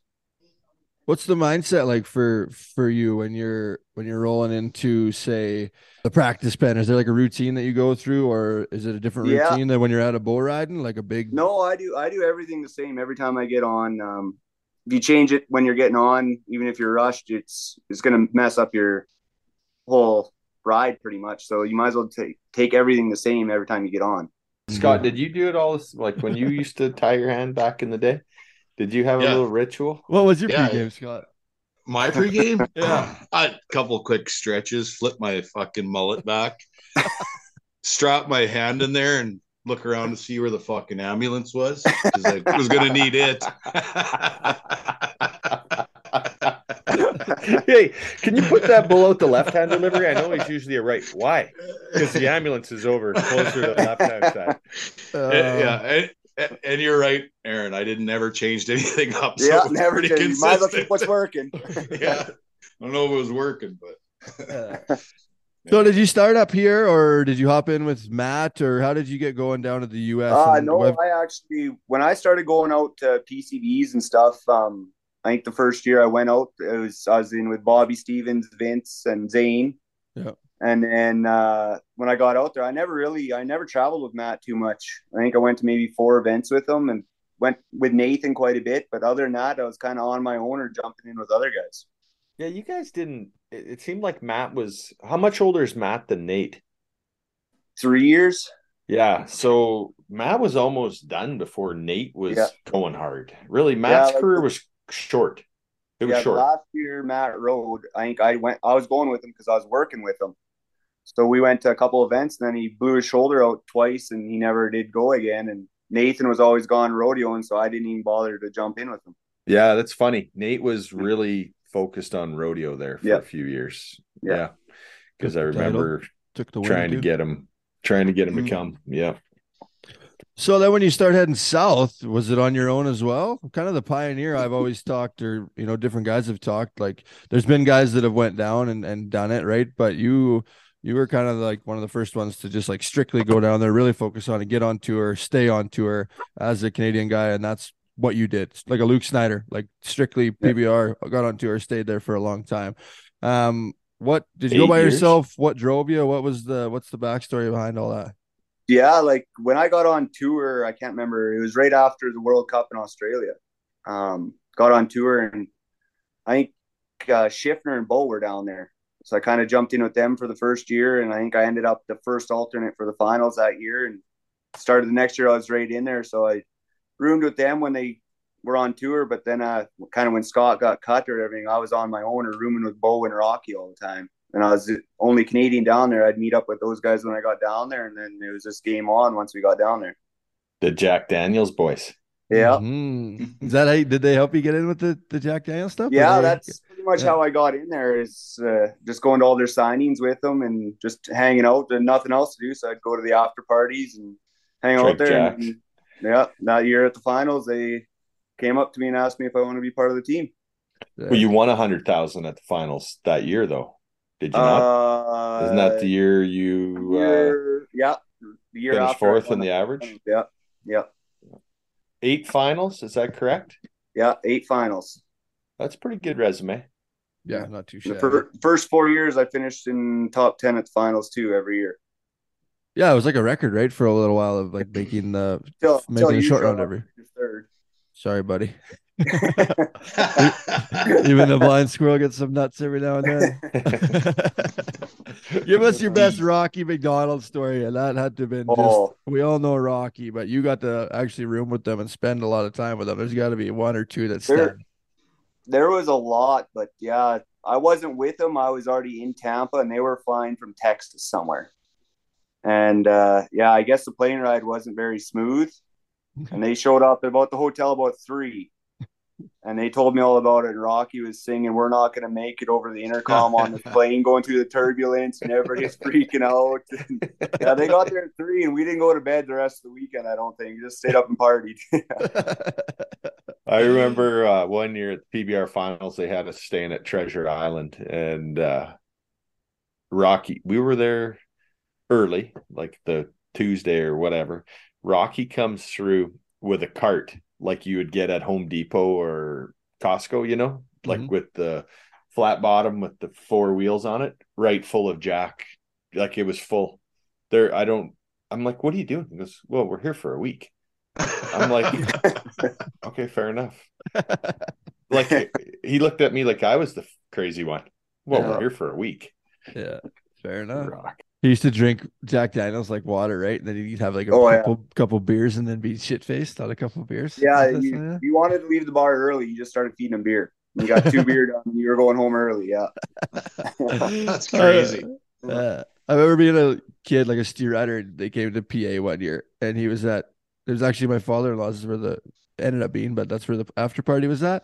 And he had a bottle of Jack Daniels and a bottle of water, and he just chugged the Jack Daniels and put it down and say dehydrate. And then he'd grab the water, out the water, rehydrate, dehydrate, rehydrate. He just kept doing it.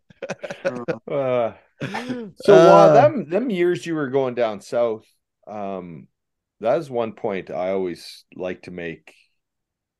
Three PBR Canada titles while competing at 30 events in the US, plus the the you know the touring pro events Yep. at the time.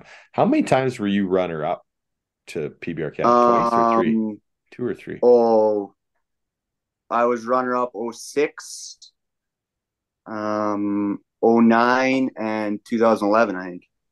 Yeah, that's pretty amazing, really, when you when you do the math on it, because of how many events you missed up here. Yeah. Um, even the years you did win it, you had to you had to take advantage when you did get up here and win because of you know you you rode at half the events everybody else did. So Made them count.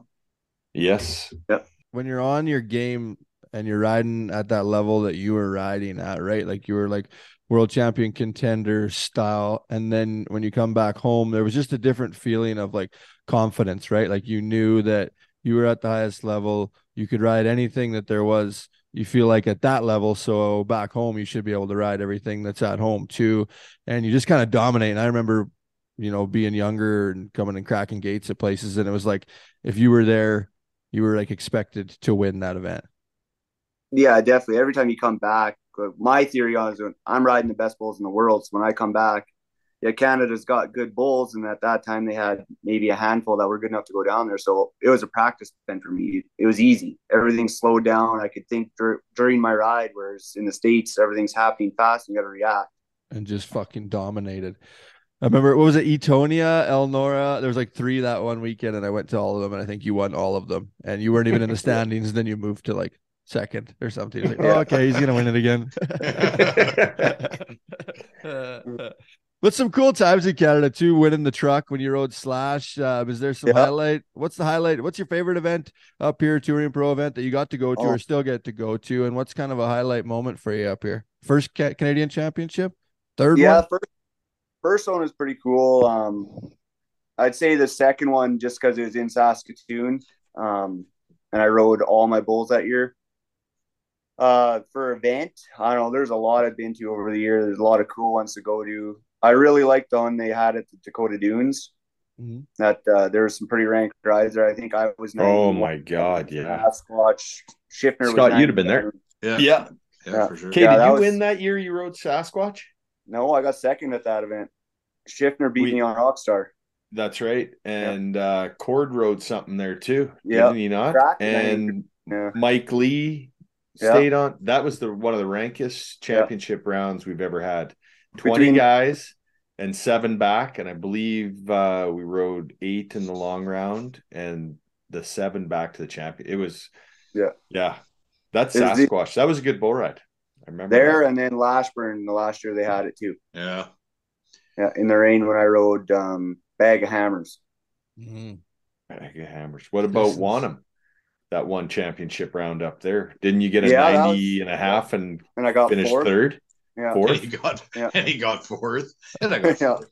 Well, it guys, happens, buddy. It happens. Tanner, you were just young.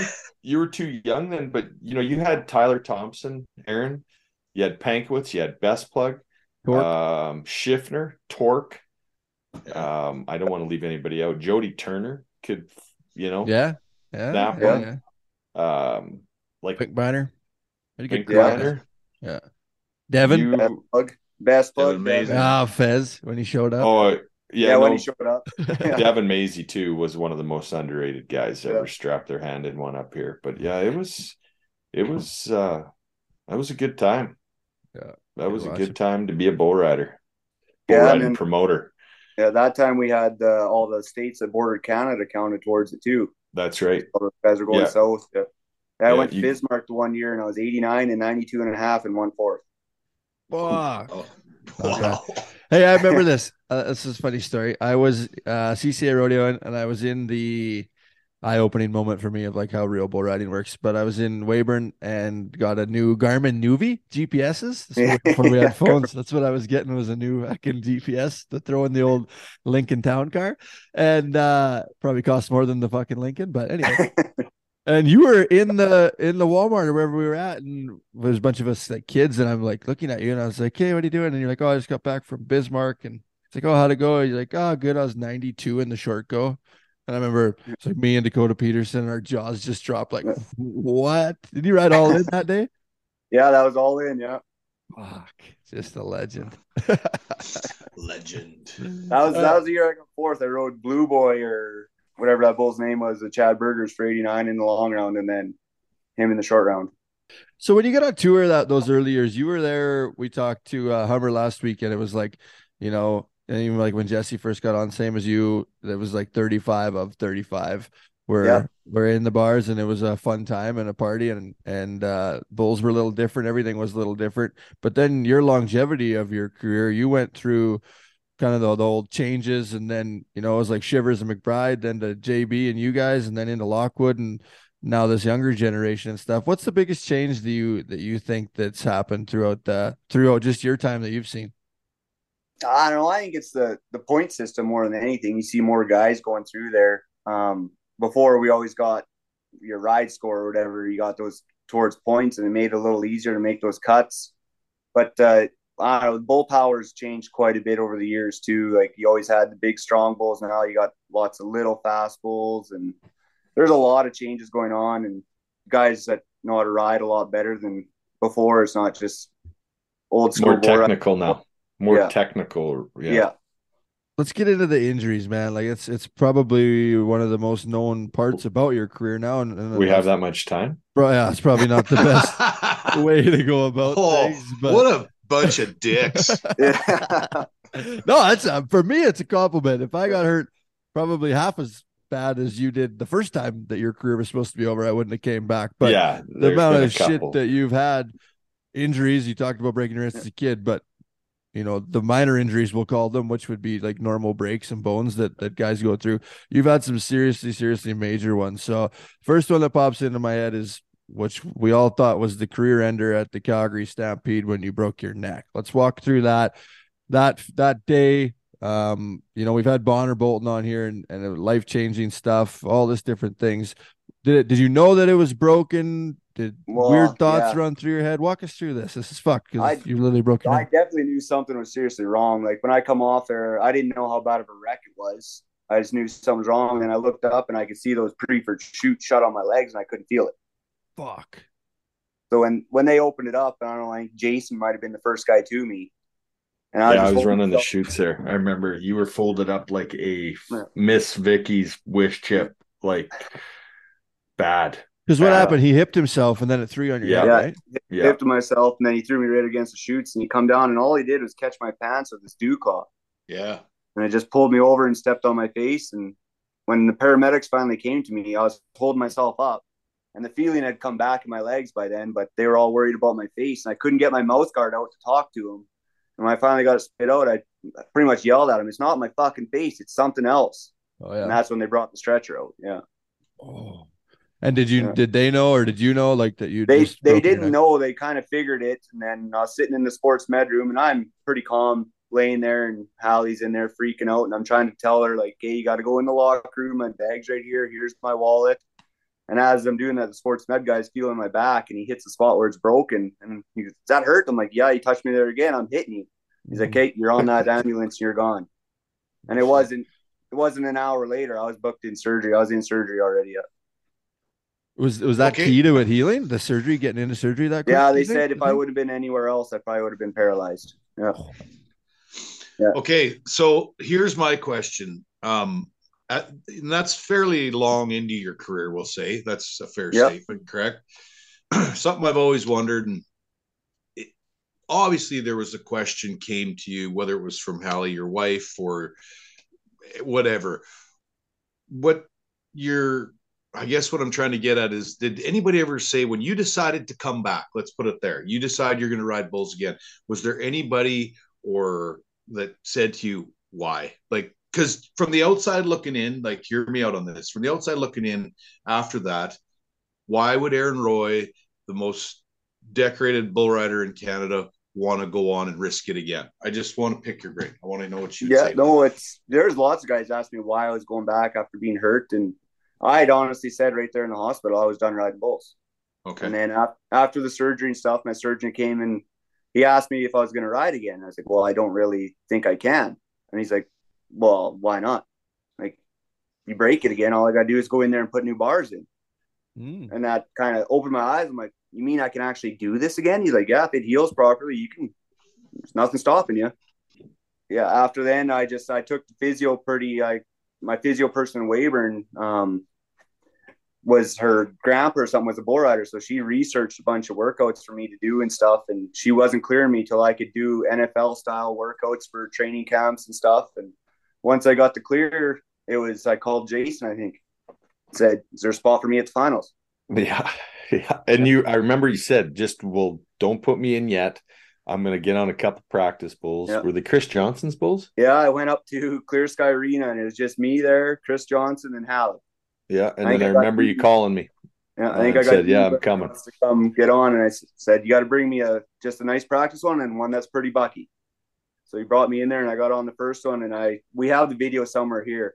And that arena is dead quiet, and I ride my bull, I step off, and uh, all you hear from the far end of the arena is, "Are you okay?" and I just yell back, "No, I'm okay. Are you okay?" Yeah, no shit. then, I've had, I've had no issues. Yeah.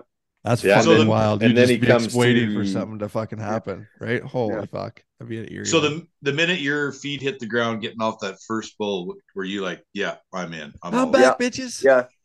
Yeah, because Oh, it. well, let me first bull I finish. got He wasn't a very smooth bull either. He was belly rolling, jump kicking, and yeah, I got off, and there was no pain there, nothing, and I just yeah, I'm good to go.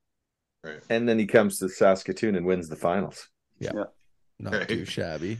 Not bad yourself. What was the pain of hogs you rode at the Trendon. la- Trend on. Trendon? Trendon, yeah. Yeah, nailed it. And Came away from your made mitt too. Started away Yeah. from your hand, didn't he? No, started into my hand and back away. and then yeah. finished away. Yeah, I've got that. Actually, um, I don't know why, but I have that video on my um, on my home screen for some reason. Um, I'm not sure. I think we made up. We must have put some stuff together to brag about your recovery the next year. Maybe is why I had those videos. But no, well, that you was played the rack every time in the intros. Yeah, get you ready to go. yeah, that's it. yeah, just getting prime. Fucking pump your tires. Yeah, oh yeah, Yeah. right on. Yeah. Uh, so was it instant relief? And then when you won the Canadian or won the finals coming back, Yeah. was it just like, okay, I'm gonna try to get back Yeah. on tour, gonna stay in Canada, maybe Yeah, take it definitely. easy, I, uh, full on? Yeah, I went. Um, I think went to two more events after that, and then decided might as well use my events up. And I think I went to Lethbridge and got on seven dust in the long round, Oh, yeah. and just, he destroyed me. And I flew from Lethbridge to Sacramento. Yeah. and ended up finishing fifth at Sacramento, and I was back on tour for the year.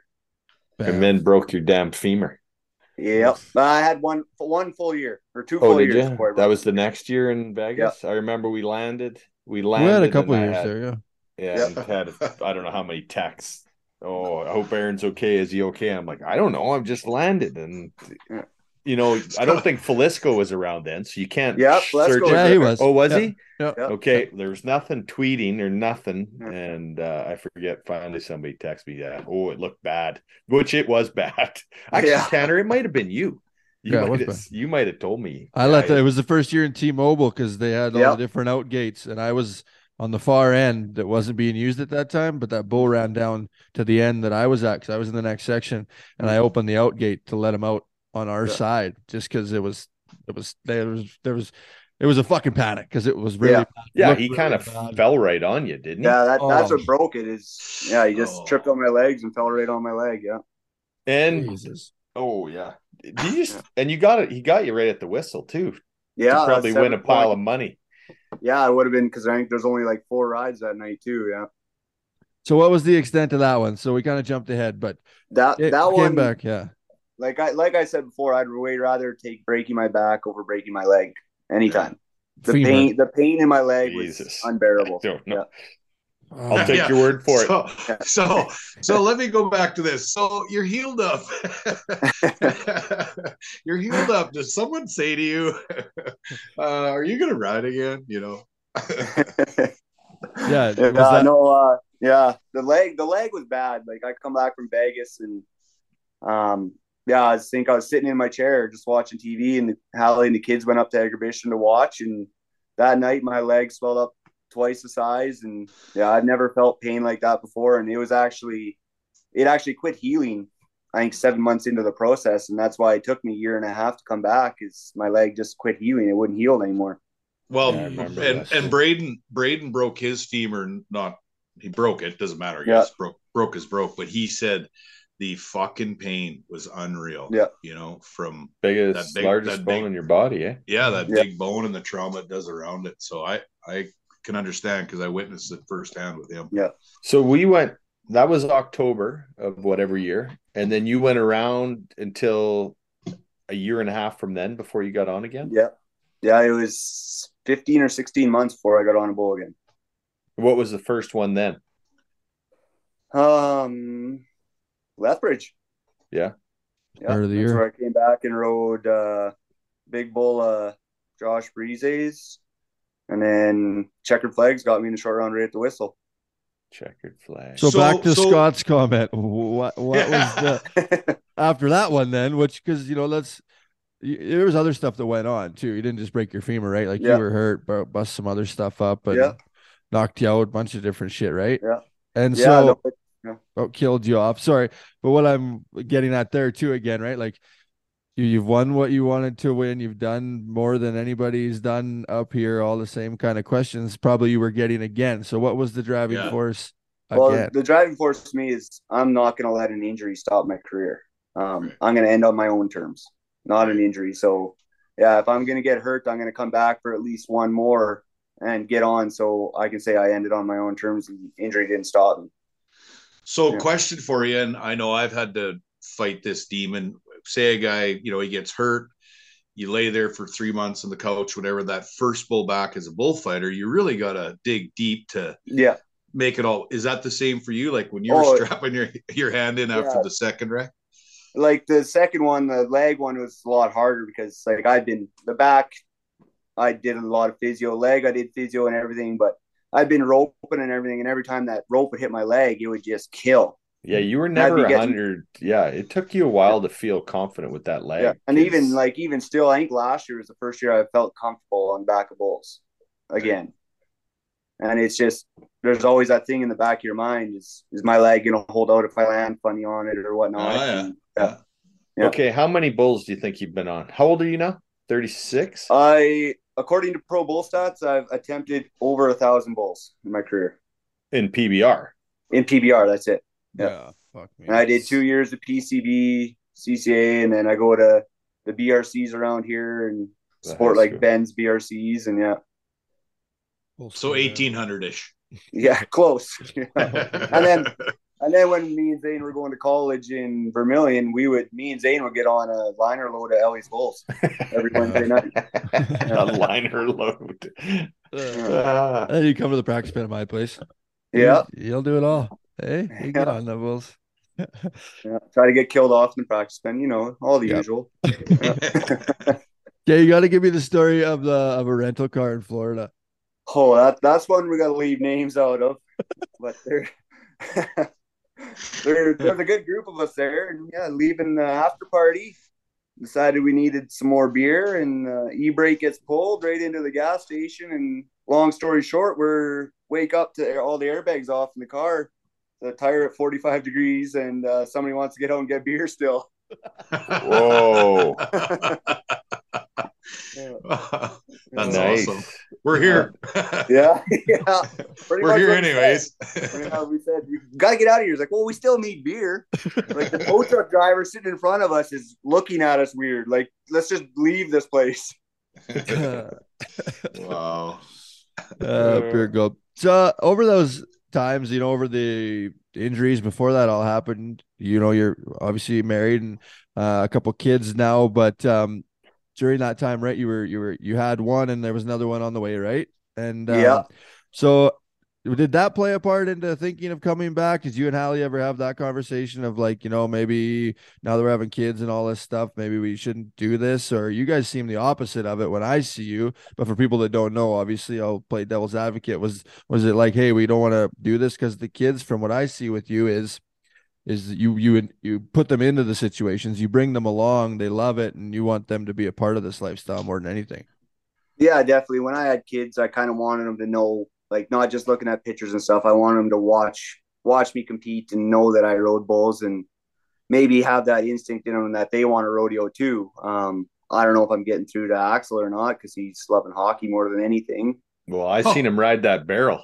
Yeah. He's got a lot of chest when he rides that. But barrel he's in he's still rides it more perfect than anybody I've ever seen. But yeah, he's uh, there's no turning his thing. He's a hockey player, so Well, that's all right. Yeah. I got him. I got him either way. yeah. Yeah, that's Got him either way. He's in good hands. right. but yeah, that uh, the thing, the funny thing is, both both times we were having kids when we announced that we were expecting is the first one with Axel is when I broke my back, Mhm. and then when we announced we were having Lux, I broke my femur. So there's no more kids because I don't have any more major bones. To break. Good call. Good call. Uh, Good call. So you talk you talk about the uh the leg being in the back of your mind. Most people when they break their neck or their back and they have surgery on that, that would normally be in the back of their mind if that thing's going to give out. Is it ever a worry for you that that thing could slip, or does the doctors say that that thing could slip or something bad They- happen in a sense, or no? No, they they said pretty much with the amount of steel they put in there, nothing should ever happen. Um, and I've taken shots flying thirty feet. You know how I get off? I fly Oh, thirty yeah. feet in the air. And I'll land right on my back, and if that doesn't bother me, I don't think anything is. So Yeah. Yeah.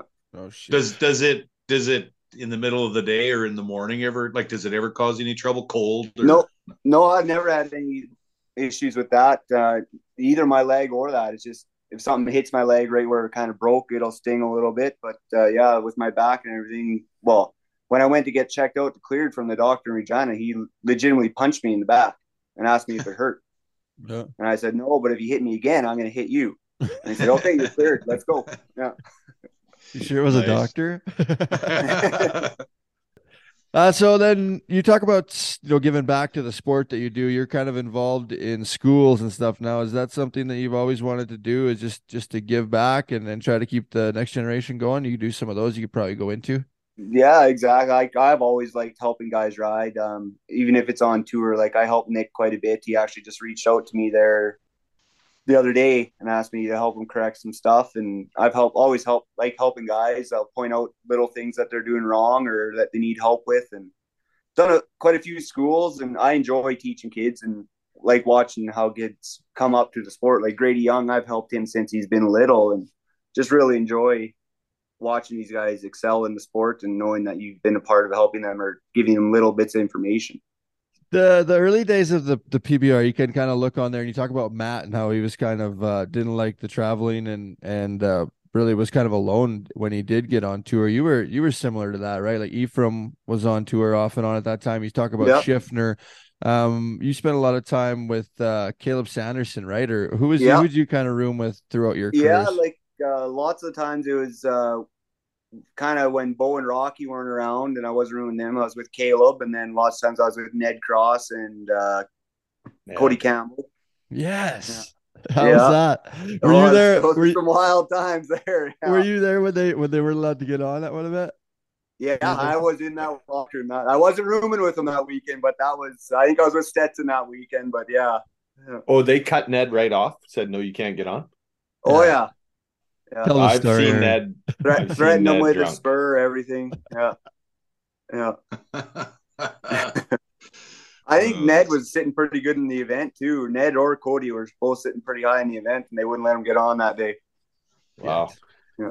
But if any of our listeners have seen Ned after six beer, they completely understand.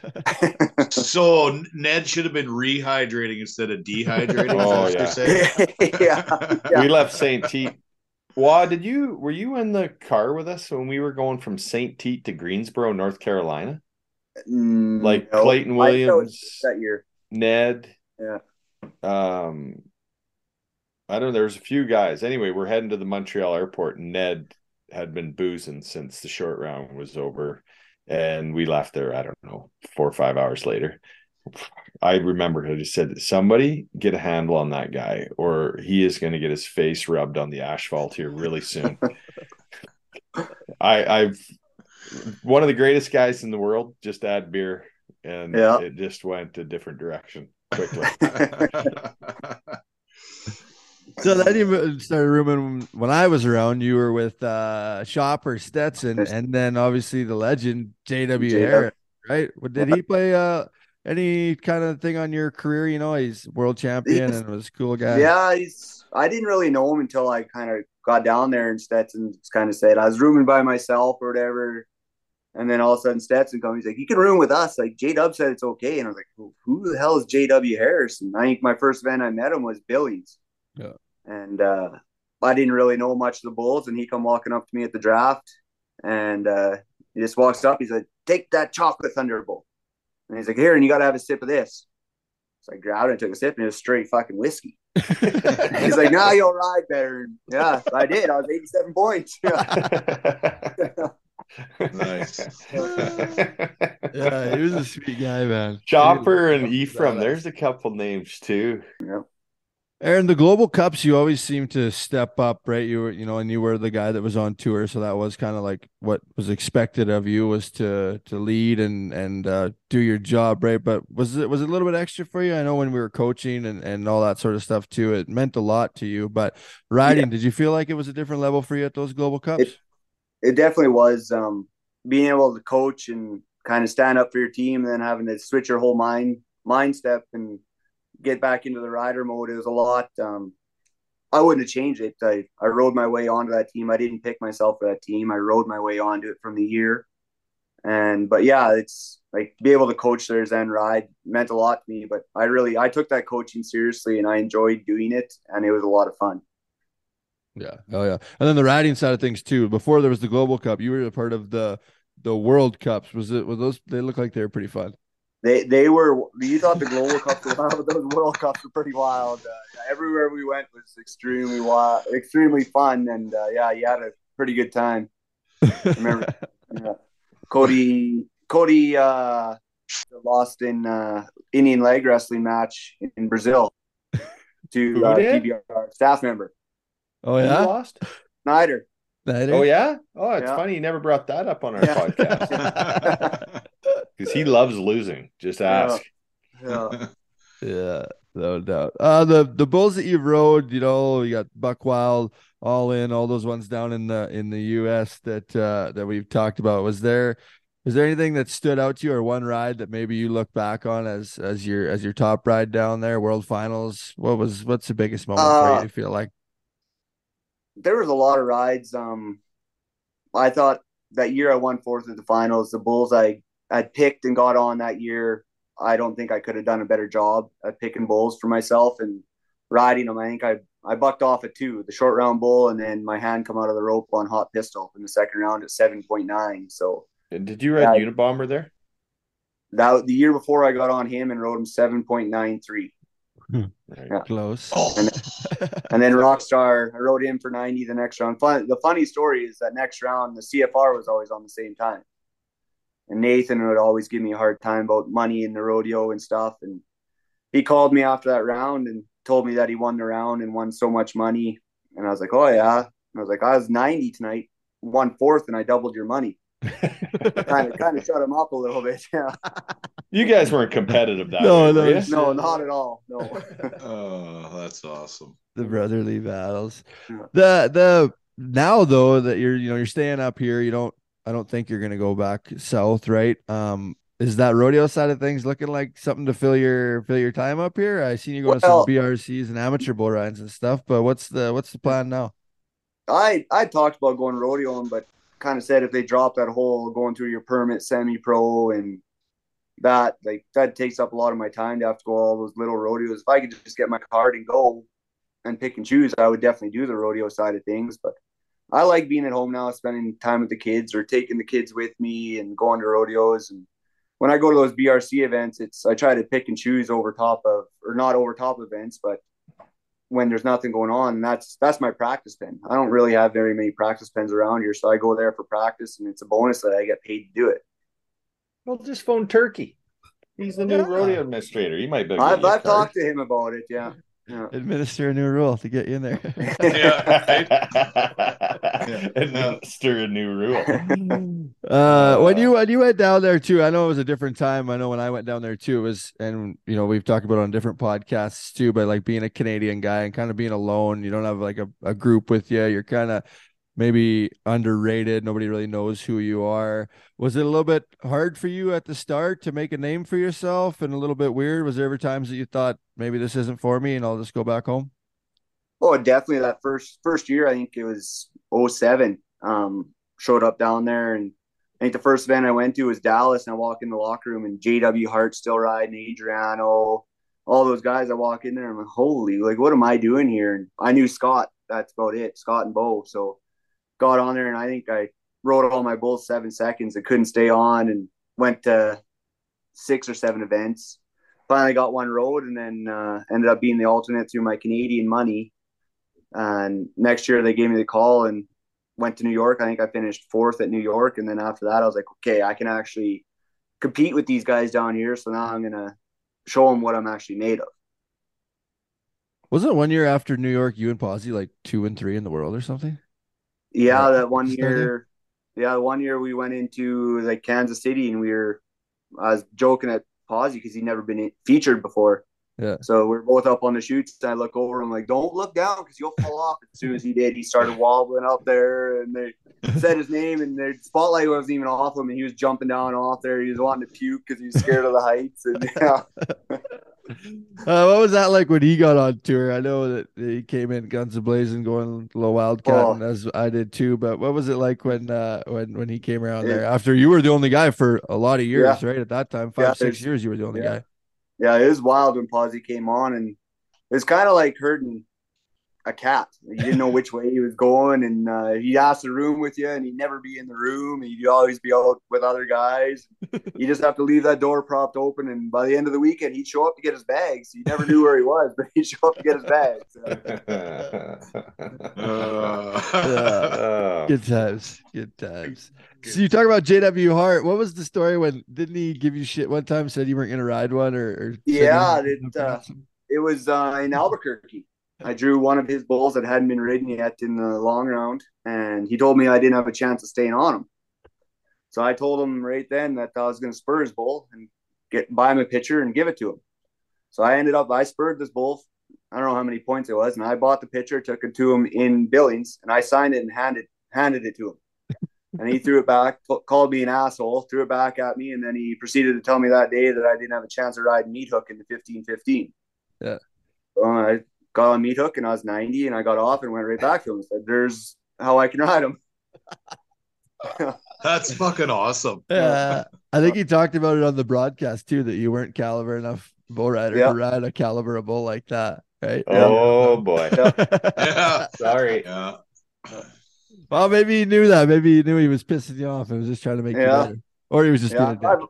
I've, always got along with J Dub, and he's always asked me about bulls and stuff. But when he says stuff to me like that, I'm gonna prove him wrong every time and go out there and show him. Yeah. Nice. So ultimate career, you know, um, now nearing. I don't know if you're nearing the end of it. You'd think you're nearing the end of it, the age you're at. But uh, what's the plans? you gonna keep going for a while, or uh, do a big farewell tour? What's your What's your Yes, plan here for the next while? De- definitely So- won't be no big farewell tour. It's uh, I've seen too many guys say that, and then they get hurt that year and Yeah. not being able to ride. So when I'm done, and it's just gonna be I'm. It won't be. It'll be at that time. And I've told you before. I'll tell you in the arena. I got to take a piss, and I'll walk out of the arena. Yeah. Yeah. I, I know. Rockstar mode. Rockstar. I know. mode. I know. Doing the TV thing, I we I interview a lot, you a lot, and Yeah. uh, I like we've been friends forever, but we kind of have to take a different approach when I'm interviewing you. And and we I've asked that question to you lots, not kind of in an indirect way. I always Yeah. say, you know, and you are you're riding as good or better than than you have, and it kind of people scratch their head. They're like, what is up with this guy? Like he Hmm. just gets better and better. And that's a question that I don't necessarily like to ask. Hey, man, when are you going to be done?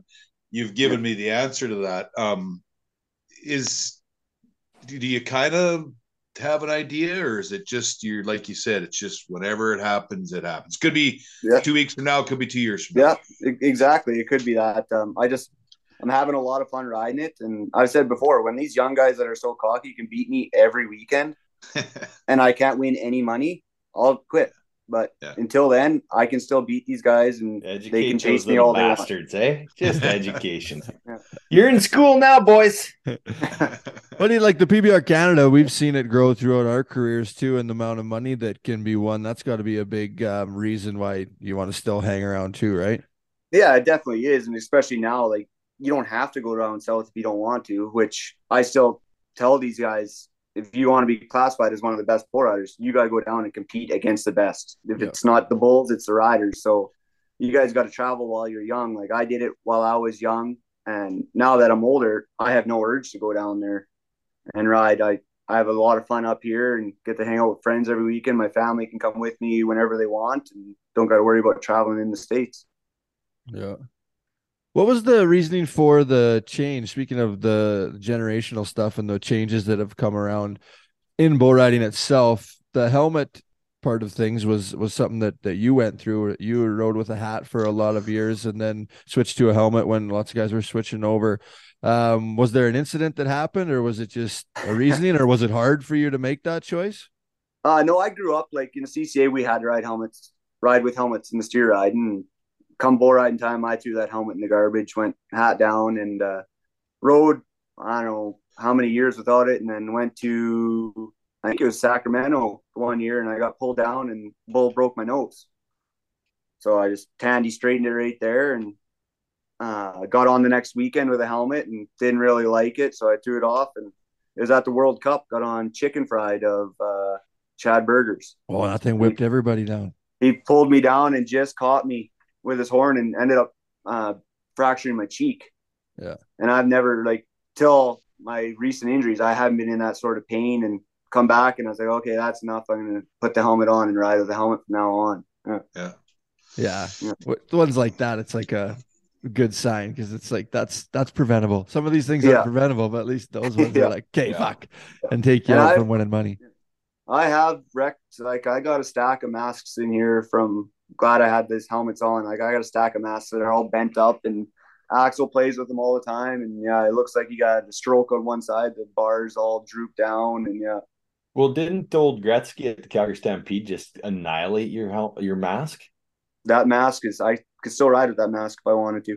Damn. Well, whose mask got really beat up? Maybe it was one of Posy's ones. Posy's in Saskatoon that year. Oh, yeah. Well, that Oh that- yeah, That that was was really bad. Yeah. yeah. Not good. That was the uh, ender. Yeah, that was a fucking tough one.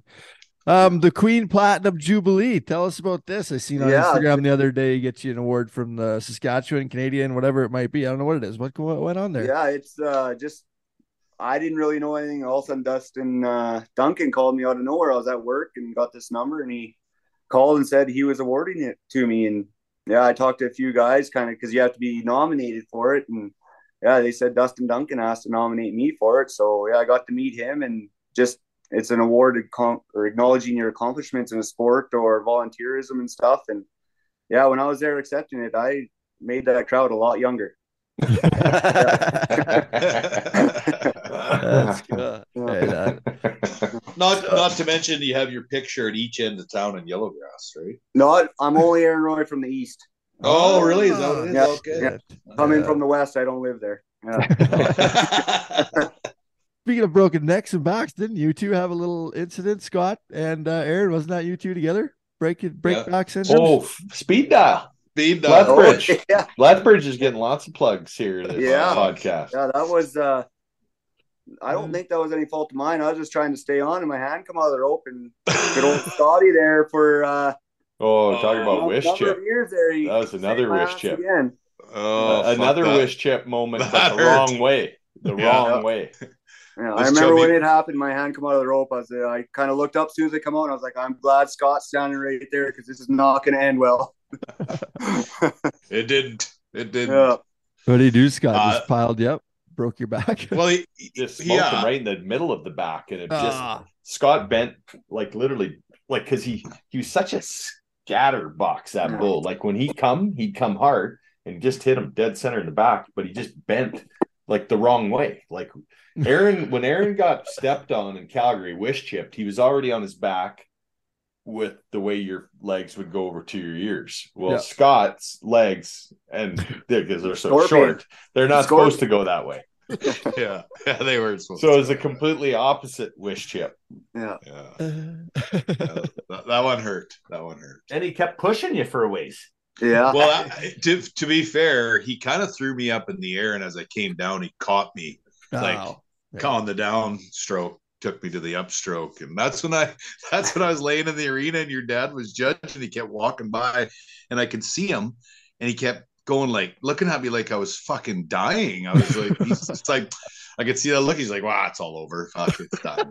it's like, oh my god, I don't think it's that bad. All right, Anyway. he's dead. He's fucking such a dead. softie. Uh, yeah, Aaron, the million dollar mark is is a huge moment in in anybody's career. You're the first Canadian to ever pass that. When you when you pass that mark, first of all, I guess did you know that you were coming onto it, and was it a goal of yours to get to that point? Uh, I knew I was coming up to it, and I remember the event when I passed it. Um, I Which was Edmonton. when you won it in Edmonton, right? Yeah, yeah. and then I had to wait three years to get my buckle too. So Talk to, we can blame that on yeah, no, that was, that was the event. yeah, I remember I wasn't riding that good. And, yeah, coming They're into the like- short they're uh, like, "Ah, fuck him. He's got a million bucks. He can get his own Yeah, he can buy his own. He can buy his own. He's got enough money. yeah, no, coming into the short round, I don't. I remember I wasn't riding that good that year, and I picked the only one of the only bulls selected to go to the World Finals that year, and said if I'm going to win a million dollars, I want to win it on a bull that's high caliber. So that's why I picked him, and yeah, I ended up riding him What was it? 2.0.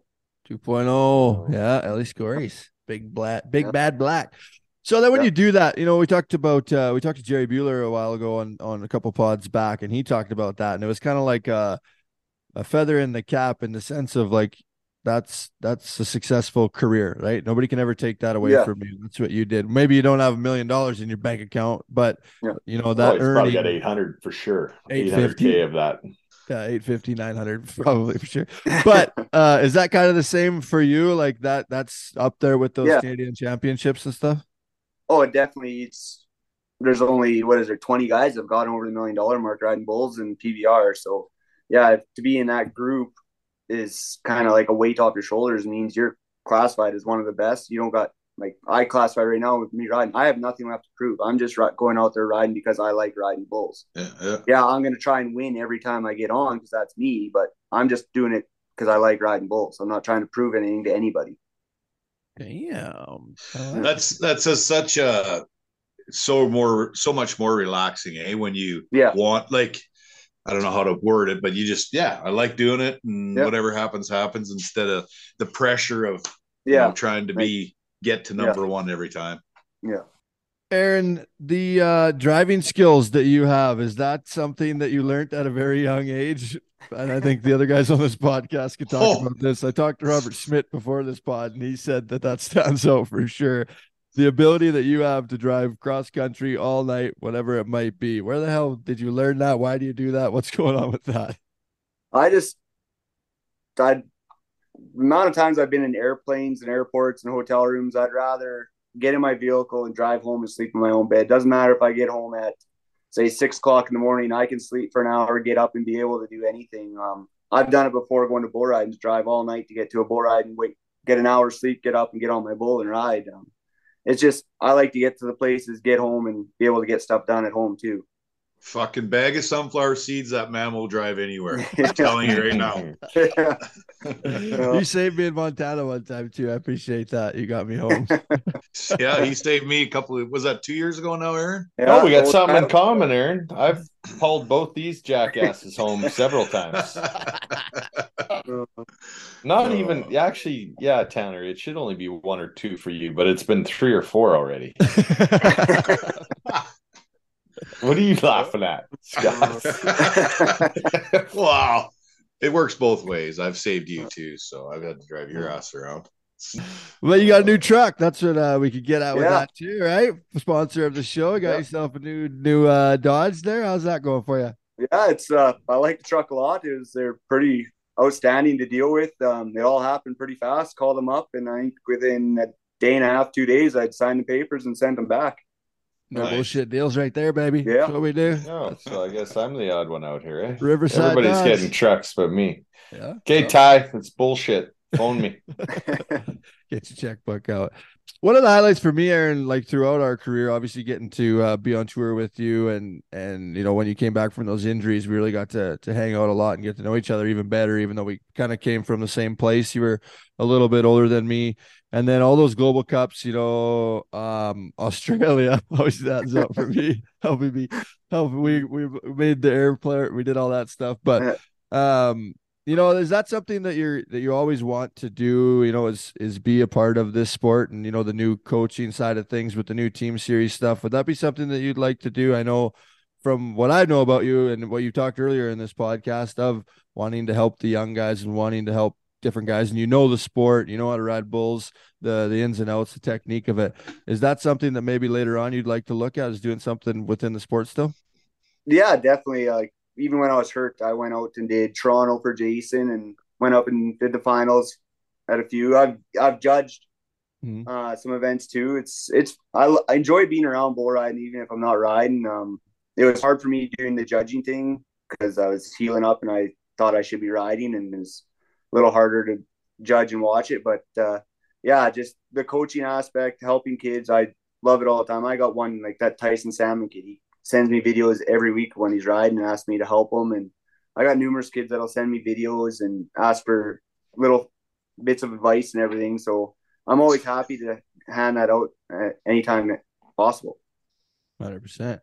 Yeah, that's cool. And it's like Jason and we've all talked on here before. The same as like when Zane retired. It's like you, you're not you're, you're so deep into it that you're never not Yeah. going to be a part of it, right? It's it's what you've done your whole life. In the, as- the aspect of that, if you never did start riding bulls or your parents never moved to that farm way back in the day, what do you think Aaron Roy would be doing right now? I have no idea what I'd be doing. Um, You'd never be the best damn garbage man in city of Saskatoon or Regina. Probably, yeah. I never never took up hockey till I really come down, moved on to Yellow Grass, and yeah, it was all just. I'd probably be a team roper if anything. Hey, did you guys know Aaron Roy got to shoot on Gene Simmons? Really? I know he's a a true story. Full time fucking hockey player now. I heard he's not bad Yeah, too. no, Not this bad rec was player, back. eh? Um, the Saskatoon Blades come to us about doing a theme jersey, so we did. uh It looked like the Denim. Denim jersey and had the PBR Finals logo on it because we were in Saskatoon at that time. And then uh, we had had it all booked. And then Gene Simmons and Shannon Tweed, because Shannon Tweed's a Saskatoon gal, were coming Yeah. home for something.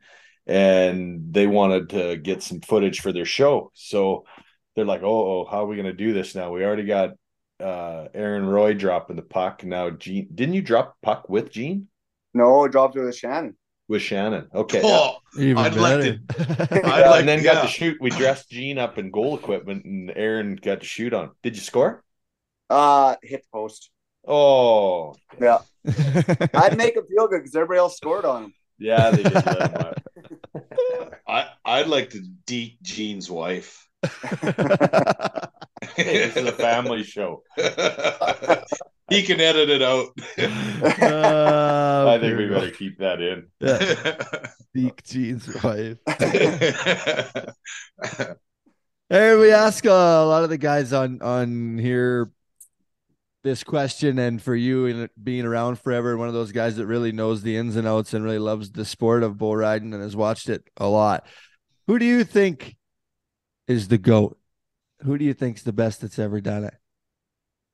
Ah, just from being around, like riding with him, I've watched like a lot of videos with different bull rider stuff, but I would say McBride. Yeah. Yeah, he uh when I was riding with He him and did stuff, okay. he, he taught me so much and would wouldn't be afraid to come up to you and tell you if you needed to fix something or do something different. And just watching him ride, I couldn't believe how he stayed on bulls and how easy he made it look. Yeah, pure fucking skill, right? Unreal. Okay, buddy. Well, we've held you for uh for quite some time. It's been great. Like I said, we've been trying to get this done for uh a long time, and I think it's gonna, gonna be cool for our audience because all of our American people that listen in got to know you back in the day, Yeah. we'll say, and then now you've been up here in Canada, and now everybody up here gets to know you more. So both sides would probably enjoy hearing the stories from the other generation. So that's pretty cool. Uh, glad you made the time and we got to do it. But Scott's got our infamous question of the show. Aaron, good chatting with you today, man. Uh, outstanding career, and it's not over. And the million dollar man, um, driving son of a gun. Wow. um, this is the NFP podcast. Uh, pod. Let's try that again. this is the NFP podcast. Um, we have our take on that. What's yours? Uh, I kind of go by the same rules, um, but it's you got to stand up for what you say. Um, if you do something, li- own up to it. Uh, you're gonna say something, back it up. Uh, don't don't be a pussy. Pretty much, uh, you gotta be a man and take take what life hands you and just roll on with it. Beauty. Nice. I like it. Hey, didn't Ocho Cinco use your rope that day when he got on? He Cool. did. I still I rode with that rope recently too. Um, No shit. yeah, it was my spare rope and he was getting on and uh yeah ty murray grabbed this rope and he come running back to chutes he said who's that rope i said it's mine He's like we're using it okay and it wasn't a week later that i drew that bull really? and all i could think of was just ride him longer than 1.2 seconds No pressure. No Yeah. pressure. uh, Did you stay on? uh, i think i was three seconds Oh, Yeah. nice. Yeah. That's all right. Yeah. well, you doubled it. Did a little better. Before we go, we got to clear it up because I, Robert Schmidt brings this up quite a bit, but he came to you to that event a couple times. He's come with you, really good friend of yours and friend of ours on the show. Uh, but the video that Chad Berger keeps sharing, where he's roping, where Derek Begay ropes the Mexican fighting bull out in the arena, Yep. and Chad's got like millions of views off of this fucking video. Yeah. Robert took that video, right? Yeah, Robert videoed that video. Yeah, he was standing on the back of the chutes with me, right beside Cody Lambert. We were talking, and Robert videoed it. Yeah, uh pure gold okay buddy well we appreciate you joining us um like i say it's been cool to be able to watch you growing up then ride with you get to do all the stuff that we got to do throughout our careers in the global cups and now get to fight bulls for you and try to save you when you get off terribly like you like you tend to do I've been Uh, getting better. I've been having some pretty good get offs. So Yeah, but at this point, you should be an expert. Is what Yeah. we're getting at. no, you always got to leave room for improvement. awesome, buddy. Definitely one of the most decorated Canadians ever in history, and a guy that went down, did it, did everything that you can do, and, and still continues to do that to this day. So much respect from everybody here at the NFP podcast, and we appreciate you joining us. Thank you guys. Perfect. This has been our interview with Aaron Roy. I can see her lying back in her satin dress in a room where you do what you don't confess. Sundown, you better take care if I find you been creeping round my back stairs. Sundown, you better take care. Stairs. She's been looking like a queen in a sailor's dream, and she don't always say what she really means. Sometimes I think it's a shame when I get feeling better when I'm feeling no pain. Sometimes I think it's a shame